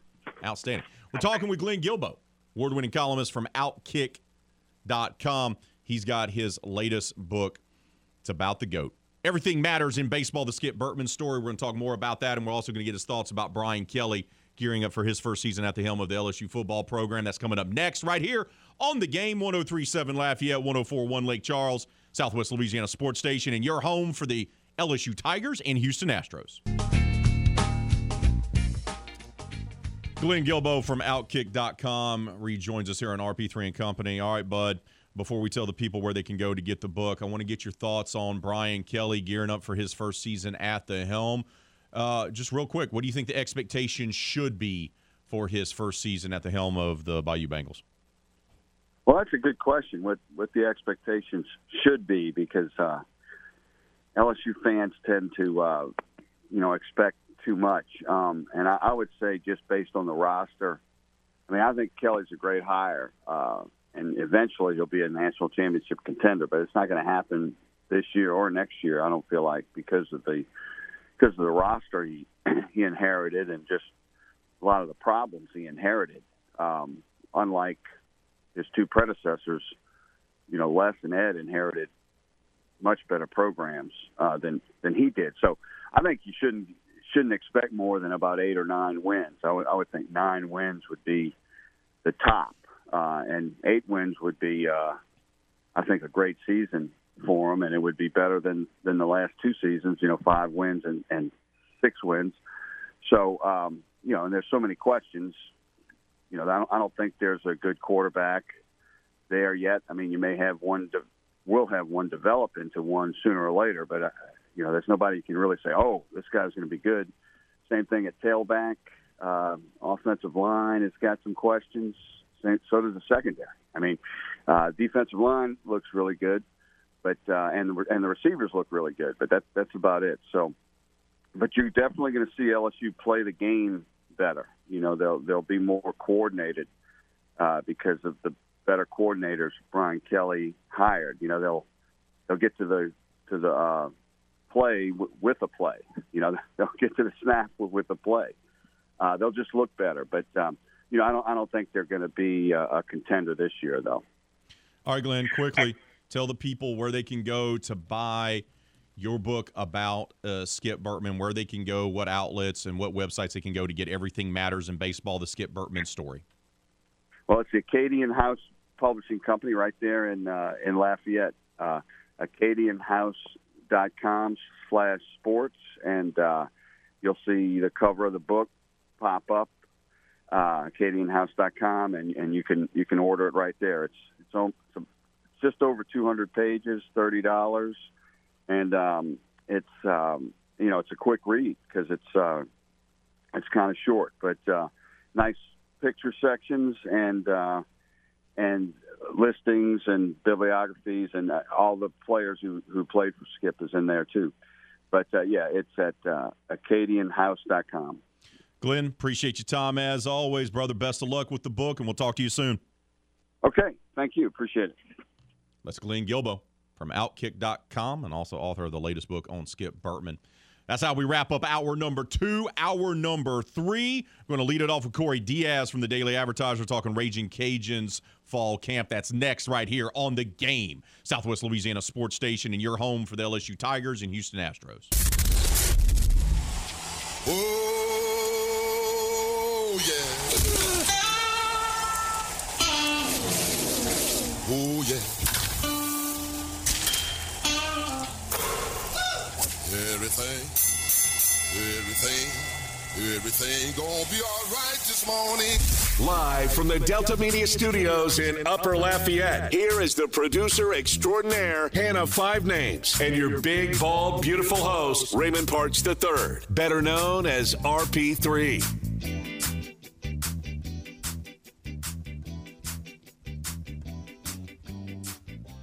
Welcome back to RP3 and Company right here on the game. 1037 Lafayette, 1041 Lake Charles, Southwest Louisiana Sports Station, your home for the LSU Tigers and Houston Astros. Good show so far today. Great way to start off the week. Took a plenty of good phone calls. We've talked a lot about the NFL preseason, in particular, the Saints opening up preseason schedule with a loss against the Houston Texans. That is our poll question of the day. Who who had the most disappointing performance Saturday night in the Saints preseason loss to the Houston Texans? Was it Ian Book, second year quarterback out of Notre Dame? Was it fourth year wide receiver Tre'Quan Smith out there still dropping balls? That usually hurts the development of young quarterbacks. I'm just going to throw that out there.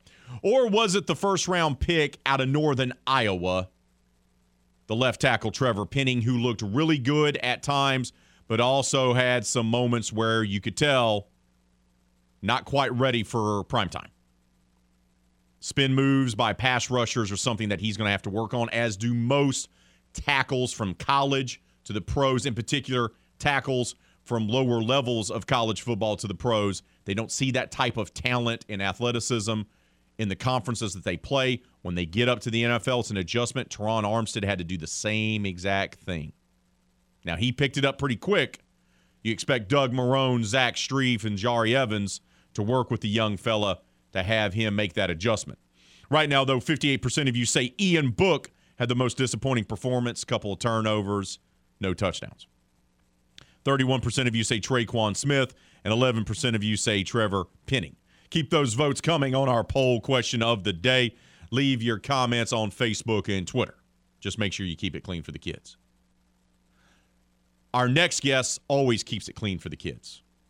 Whether he was covering Louisiana Tech and Grambling, or whether he was out in lovely South Carolina covering the Gamecocks, the man's built a reputation of concise, clean, quality reporting. He's bringing that to Acadiana now as the beat reporter for the Raging Cajuns for the Daily Advertiser.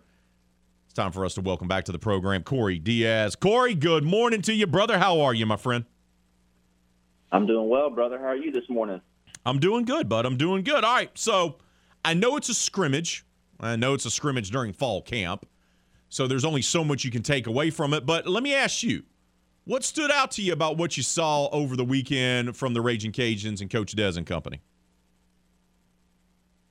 Yeah, I mean, uh, you know, obviously we, you know, we we were able to watch the guys stretch and, and go through about two periods of, of individual. Then we were obviously kicked out of the indoor facility on Saturday. But, um, you know, I, I think I think the biggest takeaway from um, spending time with with Dez following the scrimmage and uh, you know a couple of players after that was, um, you know, I, I think that his his timeline for naming a starting quarterback seems to be um, getting delayed by the day. Um, and and look, obviously that's a credit right to you know Ben Wooldridge and and uh, you know Chandler Fields for continuing to go out there and, and perform up to a, a level in which neither one can can give the other an inch. And so, uh, but you know, at, at media days a couple weeks ago, you know, Dez told me that he'd love to have a guy, you know, by August 22nd, which is the first day of class, I believe, for the university.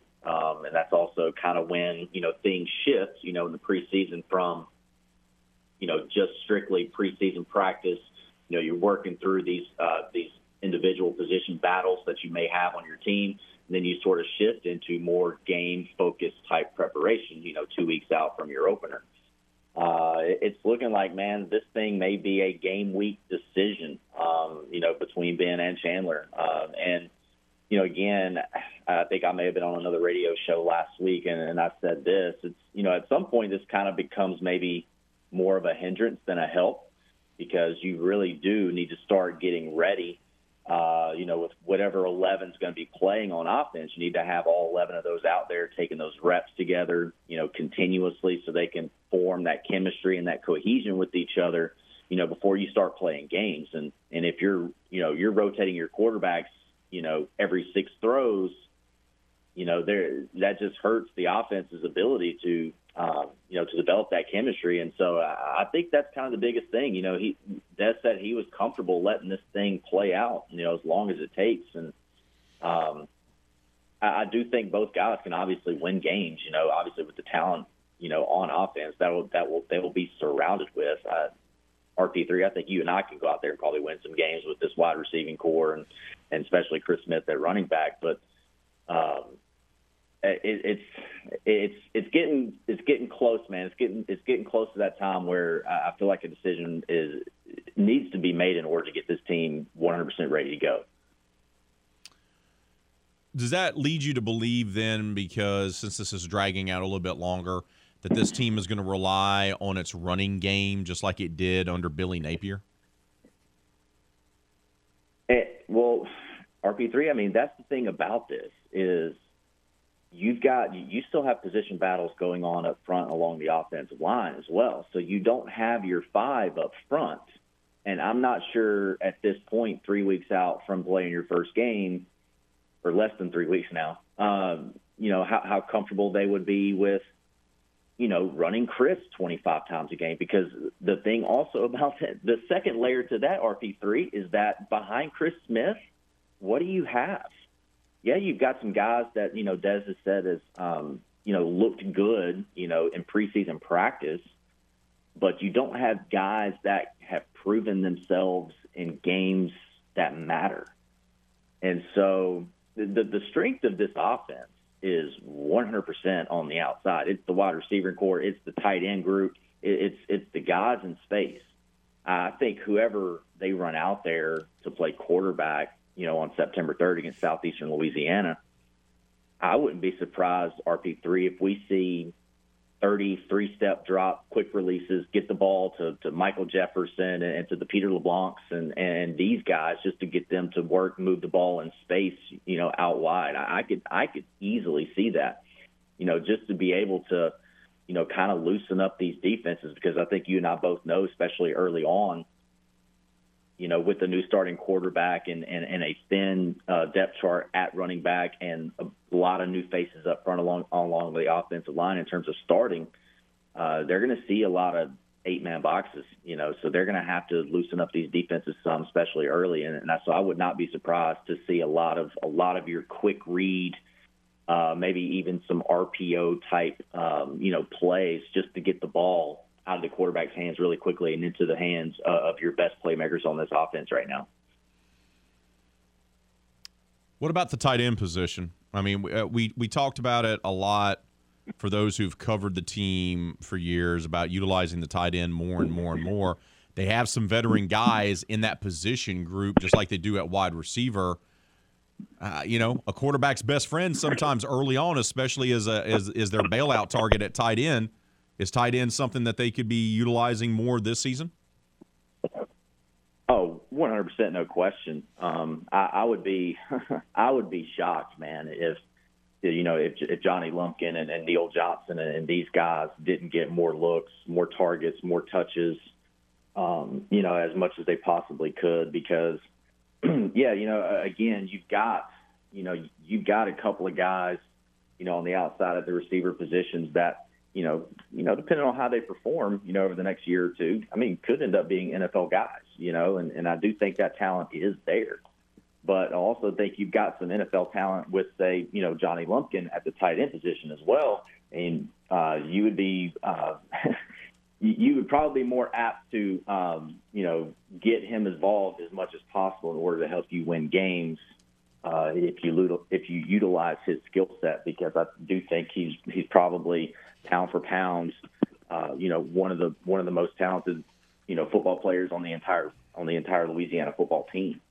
And so you you've got to be able to uh, to get him in uh, situations where you can create mismatches, get him the ball, allow him to um, you know really be a guy that can um, you know almost sort of in a weird way carry this offense because I think if you utilize you know the Lumpkins and the Johnsons you, you do open up a lot of other things. And so um, I, I think you know being able to being able to effectively uh, create that that that weaponry at the tight end position could be um, could be really make or break for this offense uh, heading into this year, especially early on. We're talking with Corey Diaz. He covers the Louisiana Raging Cajuns for the Daily Advertiser. He joins us here on RP3 and Company. All right, let's shift to the defensive side of the football. That's where I think this team is going to be led. Uh, they have a lot of veteran guys coming back Andre Jones, Zi'Yon Hill, Bralen Trahan, and, and others. Um, is that necessarily a bad thing to be led by the defense, especially early on? Oh, no. no, look, I, I guess I, you know, I'm old school, man. You know, I, I've always subscribe to the notion that defense wins championships. Um, you know, that's just kind of the, the, the college football that, that I grew up on and, and can remember. And so, uh, no, I think it's I think it's great. You know, and again, you know, with with all of the question marks that still linger out there on the offensive side, I mean, at least I would say, you know, uh, Desormeaux and, and and the rest of the staff, they they have to feel good about you know the work that the guys on offense will continue to get, and then the competitions that are still going on there, because you feel like you could probably roll the ball out there today and win games with a really good defensive performance. you know that's a that's a big help right there, and so um, you know the thing the thing the the one thing I will say out of Saturday that uh, that is a little bit concerning uh, on the defensive side is, is, is Trey Amos is dealing with a hamstring issue right now, and uh, Dez said he's hopeful that he'll be ready to go by game one in three in less than three weeks now, um, but that's not for certain. You know, and he's basically your your starting corner opposite of Eric Garror there, and so you're you could be down a, a key playmaker there on the defensive side, and so uh, obviously I know they feel good about some of the guys that they have, you know, on the depth chart, you know, behind, uh, but you also have you know, again, you're talking about bringing in some more youthful players, and so um, you know, you need a guy like Trey Amos to be out there uh, to help you win games, and so I, I would say that's kind of the biggest concern with defensive side right now. Um, but no, nah, man, like DeAndre Joneses, the Zi'Yon Hills, uh, the Eric Garrors. I mean, you've got so many playmakers on each level of defense right now that you know I would say uh, they feel really, really good about where they sit defensively. All right, bud former LSU head football coach Ed O got to just swing by. He came by during the spring. Here he was during the fall as well, and Coach Dez spoke on it. How surprised were you uh, were you to see uh, Coach O there? And uh, what do you make of you know Dez? Uh, you know, giving his ear, so to speak, to the former national championship winning coach. Yeah, it's. uh I mean, I guess to to see him to see him at UL's, you know, at any practice, whether it was a scrimmage or just a you know a, a random you know Wednesday or what have you. Um, I, I don't think that's completely surprising just to see him there because his son Parker is a uh, you know is an offensive analyst you know on the staff, and so you know you would think that he would um, you know come and see his uh, you know son from time to time, watch him do his thing, but. I mean, I will say, man, just from some of the responses that I've heard, um, you know, from from fans of the football team, there, man, it, it's kind of this.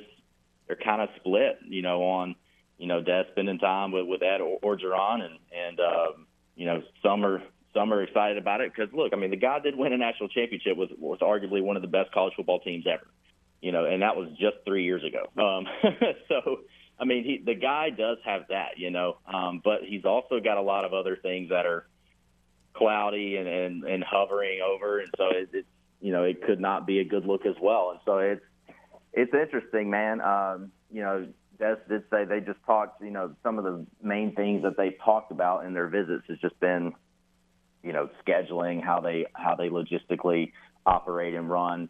You know, whether it be fall camp and preseason practice and spring drills and things like that. And so maybe it was just more, you know, logistical type things. Um, but yeah, man, it seems to be uh, kind of this polarizing thing so far. Um, but I, you know, listen, I mean, the guy's not going to be there every day. You know, he's not going to, you know, be influencing any game decisions or anything of that nature uh, for Dez and the staff. And so um, I, I personally don't read too much into it.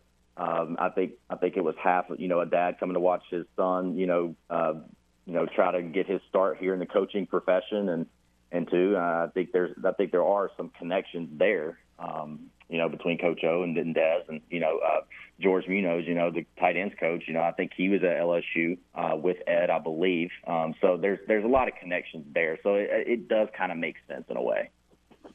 Corey, appreciate your time as always, brother. Keep up the tremendous work, and we'll talk to you soon and see you out there at Cajun Field sooner than later, my friend. Appreciate you, my man. Sounds good. Let's do it soon. It's Corey Diaz from the Daily Advertiser. He covers the Louisiana Raging Cajuns. Joining us there, giving his thoughts on what he saw so far through fall camp and what he saw from the scrimmage on Saturday for the Raging Cajuns under first year head coach, Coach Dez. We got to take a timeout. When we return, we're going to shift gears, go over to, I don't know, head west on I 10. Go see our friends over in the Lake Chuck. That's right. They held a scrimmage on Saturday as well. We'll hear from Gary Goff next, right here on the game 1037 Lafayette, 1041 Lake Charles, Southwest Louisiana Sports Station, and your home for the LSU Tigers and Houston Astros. Time to open up the vault for the games this day in sports history. August 15th, 1993. Hall of Famer Nolan Ryan records his 324th and final career victory in a 4 1 win by the Texas Rangers over the Cleveland Indians. That was this day in sports history. We now return to the game. 1037 Lafayette and 1041 Lake Charles, Southwest Louisiana's sports station.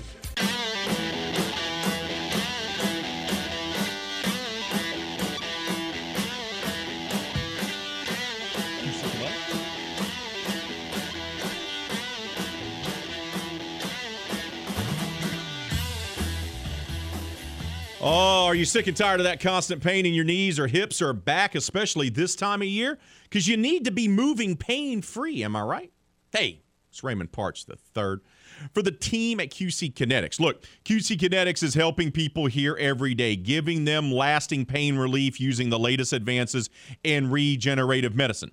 The science is simple. They concentrate your own body's healing agents and apply them to your aching joints, restoring and repairing damaged tissue with no drugs, no steroids, and no surgery.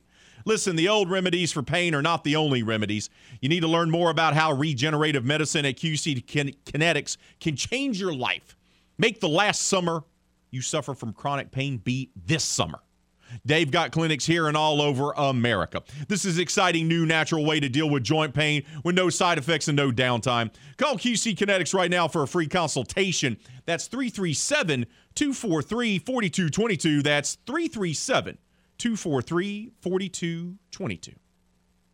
Don't forget to vote on our poll question of the day. Who was the most disappointing? Who had the most disappointing performance, if you will, from Saturday's preseason game? Once again, disclaimer it's preseason. No Jameis Winston, no Alvin Kamara, no Mark Ingram, no Michael Thomas, no Chris Olave, no Jarvis Landry, no Demario Davis. Mm, the list goes on and on and on. That said, it's a great opportunity to see some of the younger guys, guys that need in game reps, need to go through in game scenarios to show what they can do. And there was some good and some bad. Abram Smith looked good running the football, ran with purpose, didn't run scared, but he coughed it up. Can't have the young fella doing that, undrafted rookie out of Baylor. Andy Dalton looked really good on that first drive, five for five. Trevor Penning, your first round draft pick out of Northern Iowa, looked good at times. And then other times, whew, spin moves and those veteran moves that the pass rushers are going to use on him, he's got to adjust.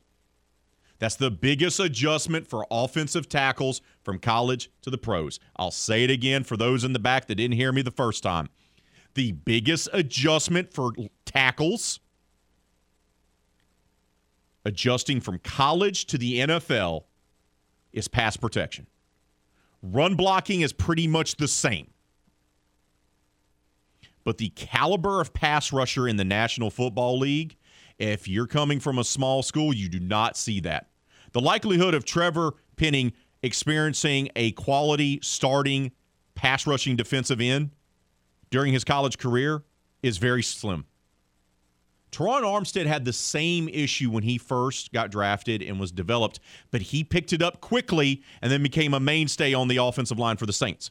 That's what Doug Marrone, Zach Strief, and others are hoping they can do with Trevor Penning. Once again, it's the first game. I expected him to get beat up a little bit by the pass rush, and he did. And he did. Ian Book was a struggle among all struggles. Guy just does not look like he's ready for the NFL. Guy looks like a scout team practice squad quarterback to me. I could be wrong.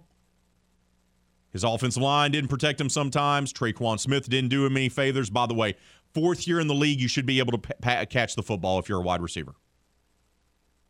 Fourth year for Tre'Quan, dropping balls. So it was the most disappointing? Go vote. Leave your comments on Facebook and Twitter.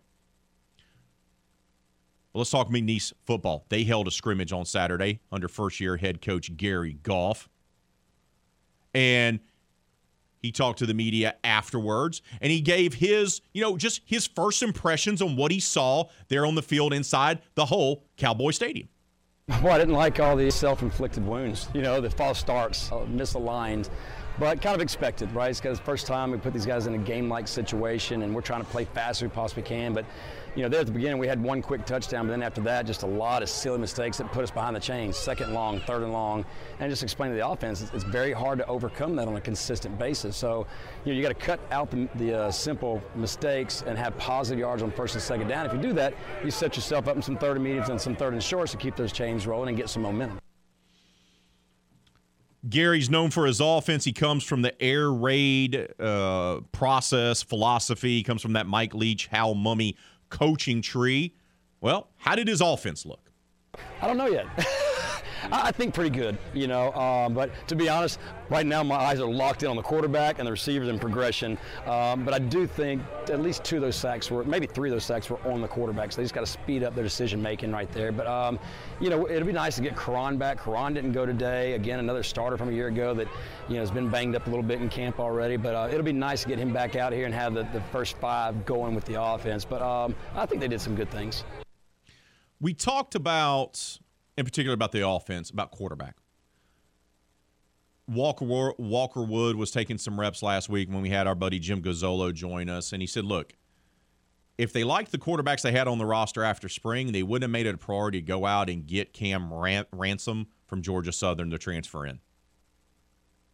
It, it, it's Cam's job. They want Cam to seize the opportunity to be the starting quarterback for McNeese in the fall. This is what Gary had to say about the young man from Georgia Southern. I, I, thought he made some mistakes early on, but I thought he threw some really good balls. Um, you know, that, ball he threw in the back of the end zone to uh, Duru was a great catch. And I explained to him, man, if you just take a little off and throw that over the top, it's so much easier a catch for that receiver. And he'll get that with reps. But um, he's got a strong arm. The ball just comes off differently on his hand, that's for sure. But you know, can he can he uh, run the offense? And very happy with ball protection. I mean, he, he didn't you know, turn the ball over. I think early on he did two of those sacks are definitely his fault. You know, that's just timing. That's just him, you know, speeding up in his head a little bit about where the ball should go. Look, it ain't all about the offense, though, right? Sometimes the offense is having those struggles. It's just not on the players, but sometimes it's because the defense is doing its job. Once again, football is a team sport. How did Gary feel about the Cowboys' defense on Saturday? Yeah, I'll tell you what, our defense does a lot. You know, we talked offensively yesterday about our defense runs everything, throws everything at you, which is great. I mean, I love an attacking style defense to match offensively. But um, defense, I thought, had a really good scrimmage. Um, besides, I think one of the second or third play of the game, they gave up an easy one, but then they, they buckled in for the next 30 or 40 plays. Now, red zone's tough, right? We got to do better in the red zone on both sides. They gave up some uh, touchdowns there in the red zone. Was just was miscommunication on the back end, uh, which happens sometimes as you start to get tired and break down a little bit. But we got to learn how to not have that happen. We can't give up touchdowns like that come late in the game. McNeese, of course, they're gearing up for the season. Once again, first year new head coach for the New Orleans Saints, new head coach for the LSU Tigers, new head coach for the Louisiana Raging Cajuns, and a new head coach for the McNeese Cowboys. 2022 football season is going to be immensely fascinating from that perspective to see how all of them deal with their jobs and the pressures that come from being at those locations. We got to take a timeout. When we return, we're going to shift the focus back to the New Orleans Saints because TJ Jones from the State of the Saints podcast is going to be joining us for the Big Easy Blitz. That's next, right here on the game 1037 Lafayette, 1041 Lake Charles, Southwest Louisiana Sports Station, and your home for the LSU Tigers and Houston Astros. Houdan is ready for Saints talk. They give to Kamara, breaks through, spins at the two, into the end zone, touchdown! Time to talk Saints with the Big Easy Blitz here on RP3 and Company.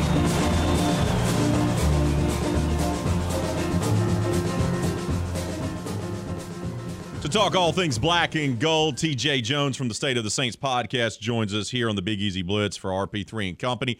TJ, good morning to you, brother. How are you, my friend? All right, thanks for having me, man. All right, bud.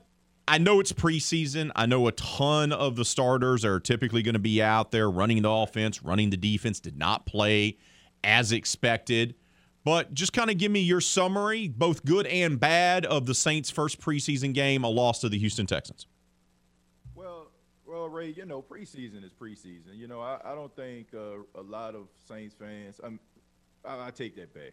Some Saints fans want the Saints to win. Majority just want to see some levels of improvement. I think they did a really good job. You know, like honestly, defensively, they they were really really good. I mean, for the exception of that last drive, I mean, they they had the Houston Texans in check. They the Houston Texans could not move the football.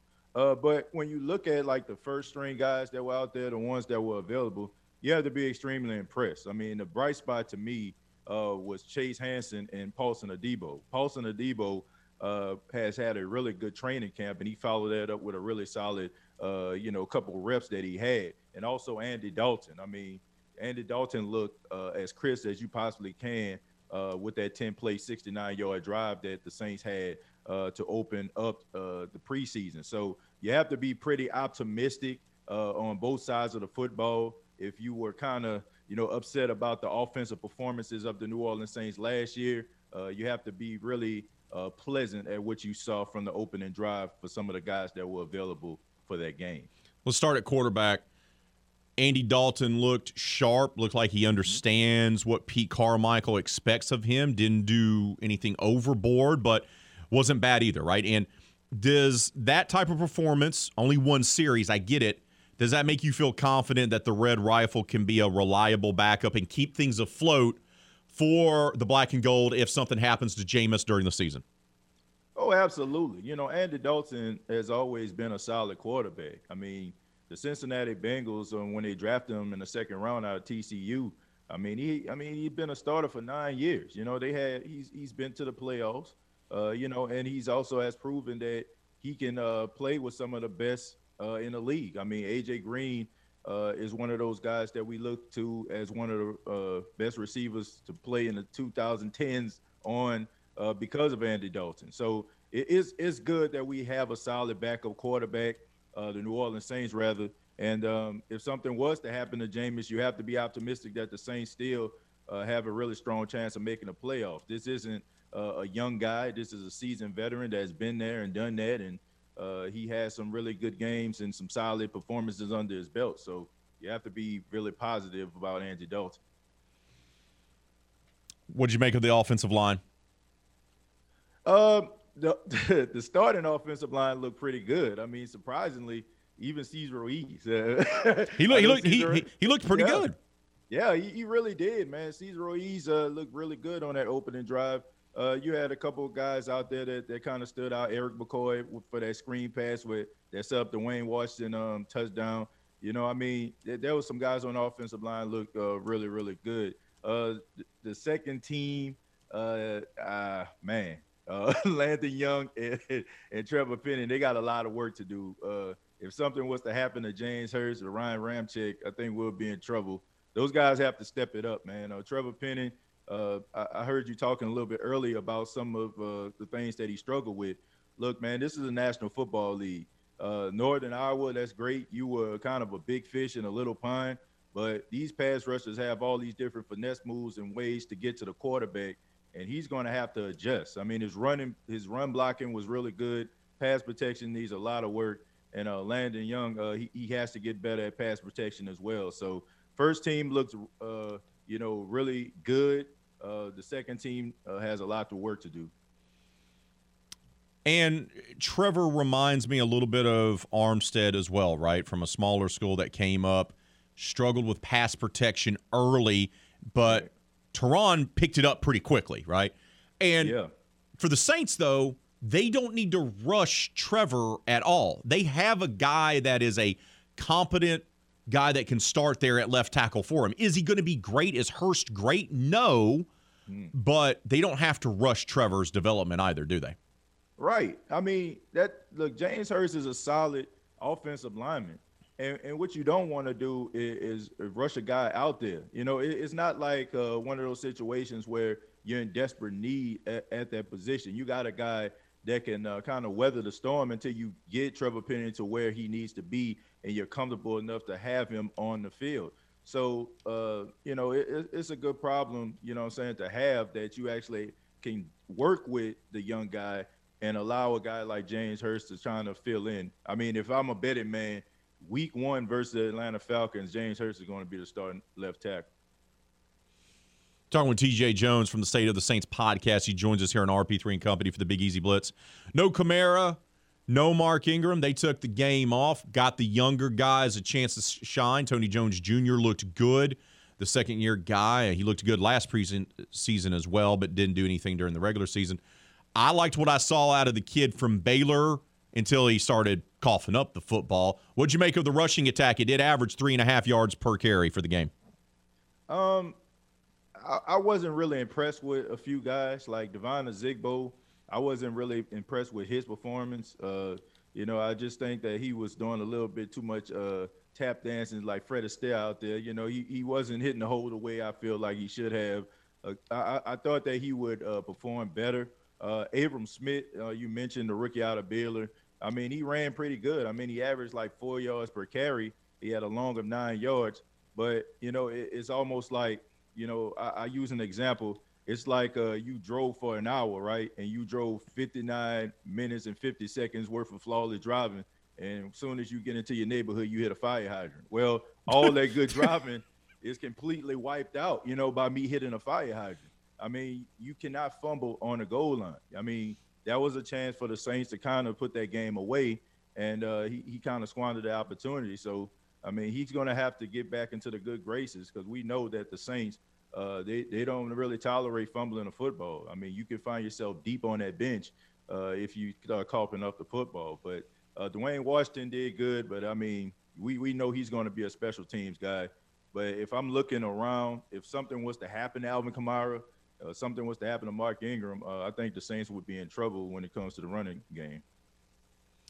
I've said this when I look at the young guys, when I see Ian Book, and I'll get your thoughts on on on Ian here shortly. um, but when I look at the young guy, the kid out of Baylor, right? He, he's Mm-hmm. an undrafted rookie. Uh, Tony Jones Jr. is still a second year guy.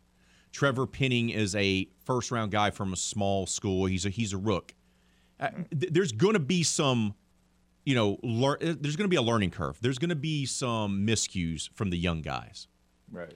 When I see Tre'Quan Smith entering his fourth season in the National Football League, out there still dropping balls, I that is one that I really can't excuse away. Like like you're supposed to you're you're you're fighting for a roster spot. I know he can run block TJ, but I, I mean, come on, man. This is year number four. Year number Yeah. four. Yeah, I mean, look, I, I I was on the State of the Saints podcast, and I was defending Tre'Quan Smith. I mean, people were telling me about Tre'Quan Smith, you know, dropping passes and stuff, and I was like, does he really drop a lot of passes, or is just like he just doesn't show up in games? And I, I went back and I watched a few games. I'm like, he doesn't really drop many passes, and then I, it, T turns around and, and drops that pass. I'm like, wow. I like, I guess I see what people are talking about. But I, I absolutely 100% agree with you. Look, Tre'Quan Smith has been in this system. What he's like, his fifth going into his fifth year, or you know, Fourth like, year, fourth year. Be, yeah, you got to be able to get it done. You got to be able to get it done. The team uh, should be relying on you at this point. You should be really involved in the offense. But I mean, based on like his knowledge, I think that he's kind of ahead of some of the guys there because he knows the offense. And based on like being a fourth or fifth receiver, I feel like he could possibly make the team over some other guys. But if I was just, you know, a, somebody watching on the sideline, don't know about any of those guys, he'll probably be on his way out. And here's the other thing that that I, I point out. Do I think because of his run blocking ability, do I think they want to keep him? Absolutely. They they love his run blocking ability. Yeah. But when you look at this roster, right? Mm-hmm. Thomas, Juice, Olave are going to be your top three. Then it's Deonte Harty is going to be your number four, right? I think Callaway's your five. I, I do. I, I think they're still going to keep him around. So they typically keep six, which means Tre'Quan's battling it out with undrafted rookie free agent uh, Dai'Jean uh, Dixon, who, by the way, looked good Yeah. out of Nicholls. And he's battling Kevin White. Here's the thing Dixon doesn't cost them anything because he's an undrafted rookie free agent. That ain't nothing for the Saints. And Kevin White is trying to earn a roster spot by being a gunner on special teams. Right? And he actually looked pretty good as a gunner on special teams. Mm-hmm. So, yeah, I, I know we all think Kevin White's going to get cut and Dixon's just going to be on the practice squad. I don't know, man. I, I think Tre'Quan's going to have to show up here in these last two preseason games to really solidify his spot on the roster, don't you? Yeah, but here's the thing. I mean, I, I think the one thing that kind of bothers us about Tre'Quan Smith is he doesn't he didn't live up to expectations. That's fair. I, I can ask anybody, ask any Saints fan. Do you have the same level of expectation for Tre'Quan Smith like you did last year versus this year? Like nobody's really expecting him to do anything. Like he had one catch for 15 yards. If Tre'Quan Smith had one catch for 15 yards for the remainder of the 2022 season, who cares at this point? I, I just think that the expectations of what you wanted Tre'Quan to be is is making you upset as a fan. But being a, a fourth or fifth string wide receiver in, in a rotation, uh, you know, nobody's really expecting him to do anything. So I just think the expectation isn't as high. So because of that, you might he might find himself on a team because of that that great attribute he had, which is run blocking. I'll get your thoughts on Ian Book. Look, I saw him in college. I saw him work out and practice during the Senior Bowl a few years back. I saw him in the Senior Bowl game. Right. I didn't think he was a fourth round pick. I, I, I he's gutty. He's an athlete. He gets after it. I get it. not trying to knock the kid, but mechanically, there's things that he does that don't translate to the NFL. He does not look like a starting quarterback to me. I know the offensive line didn't do him any favors. I know Tre'Quan Smith didn't do him any favors. I get all that. But when you saw Ian Book out there taking the majority of the snaps, and I expect him to do it again against Green Bay, TJ, does that guy look like he's going to make the 53 man roster to you? Absolutely, positively not. Um, Ian Book is not ready for prime time. I mean, obviously, he wasn't ready for prime time when he played the Dolphins last year, but he's still not ready for prime time. Look, it's going to be tough for him to make this team. I mean, mostly most NFL teams carry two quarterbacks, and I can make a I can make an honest uh, debate that he's not even the third best quarterback on the team. Taysom Hill is. So I mean, I, where where does he fit? That, that that was not a good performance by him, and Andy Dalton coming in being flawless. I mean, for that second uh that second series, he still had some starters out there. He still had some off good the starting offensive line out there, and he throws like how are you six feet tall and you overthrow a six foot four guy? I mean, I just don't understand that. But he has to step it up. You know, he has to step it up. But the good thing about all of this, Ray, is this.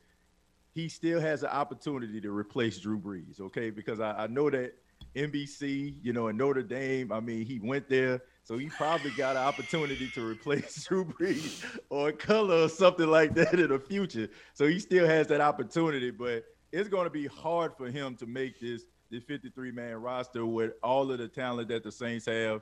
And uh, you know, I don't see them carrying him, not even on the practice squad. I set it up for you. You delivered, my friend, as expected. Brother, appreciate your time as always. Can't wait to have you back on. We'll make sure to do it before the start of the season, brother. Enjoy the rest of your week, my friend. All right, you too, Ray, man. Thanks for having me. That's TJ Jones, host of the State of the Saints podcast, joining us here for the Big Easy Blitz. We got to take a time out.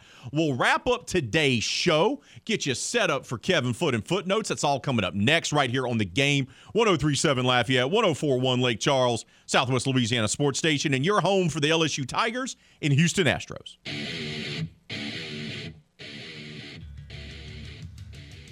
Our guests for joining us here on this Monday edition of RP3 and Company. Glenn Guilbeau from Outkick talked his new book on Skip Bertman. Corey, Corey Diaz, the Louisiana Raging Cajuns beat reporter for the Daily Advertiser, and TJ Jones, host of the State of the Saints podcast. We asked you for our poll question of the day.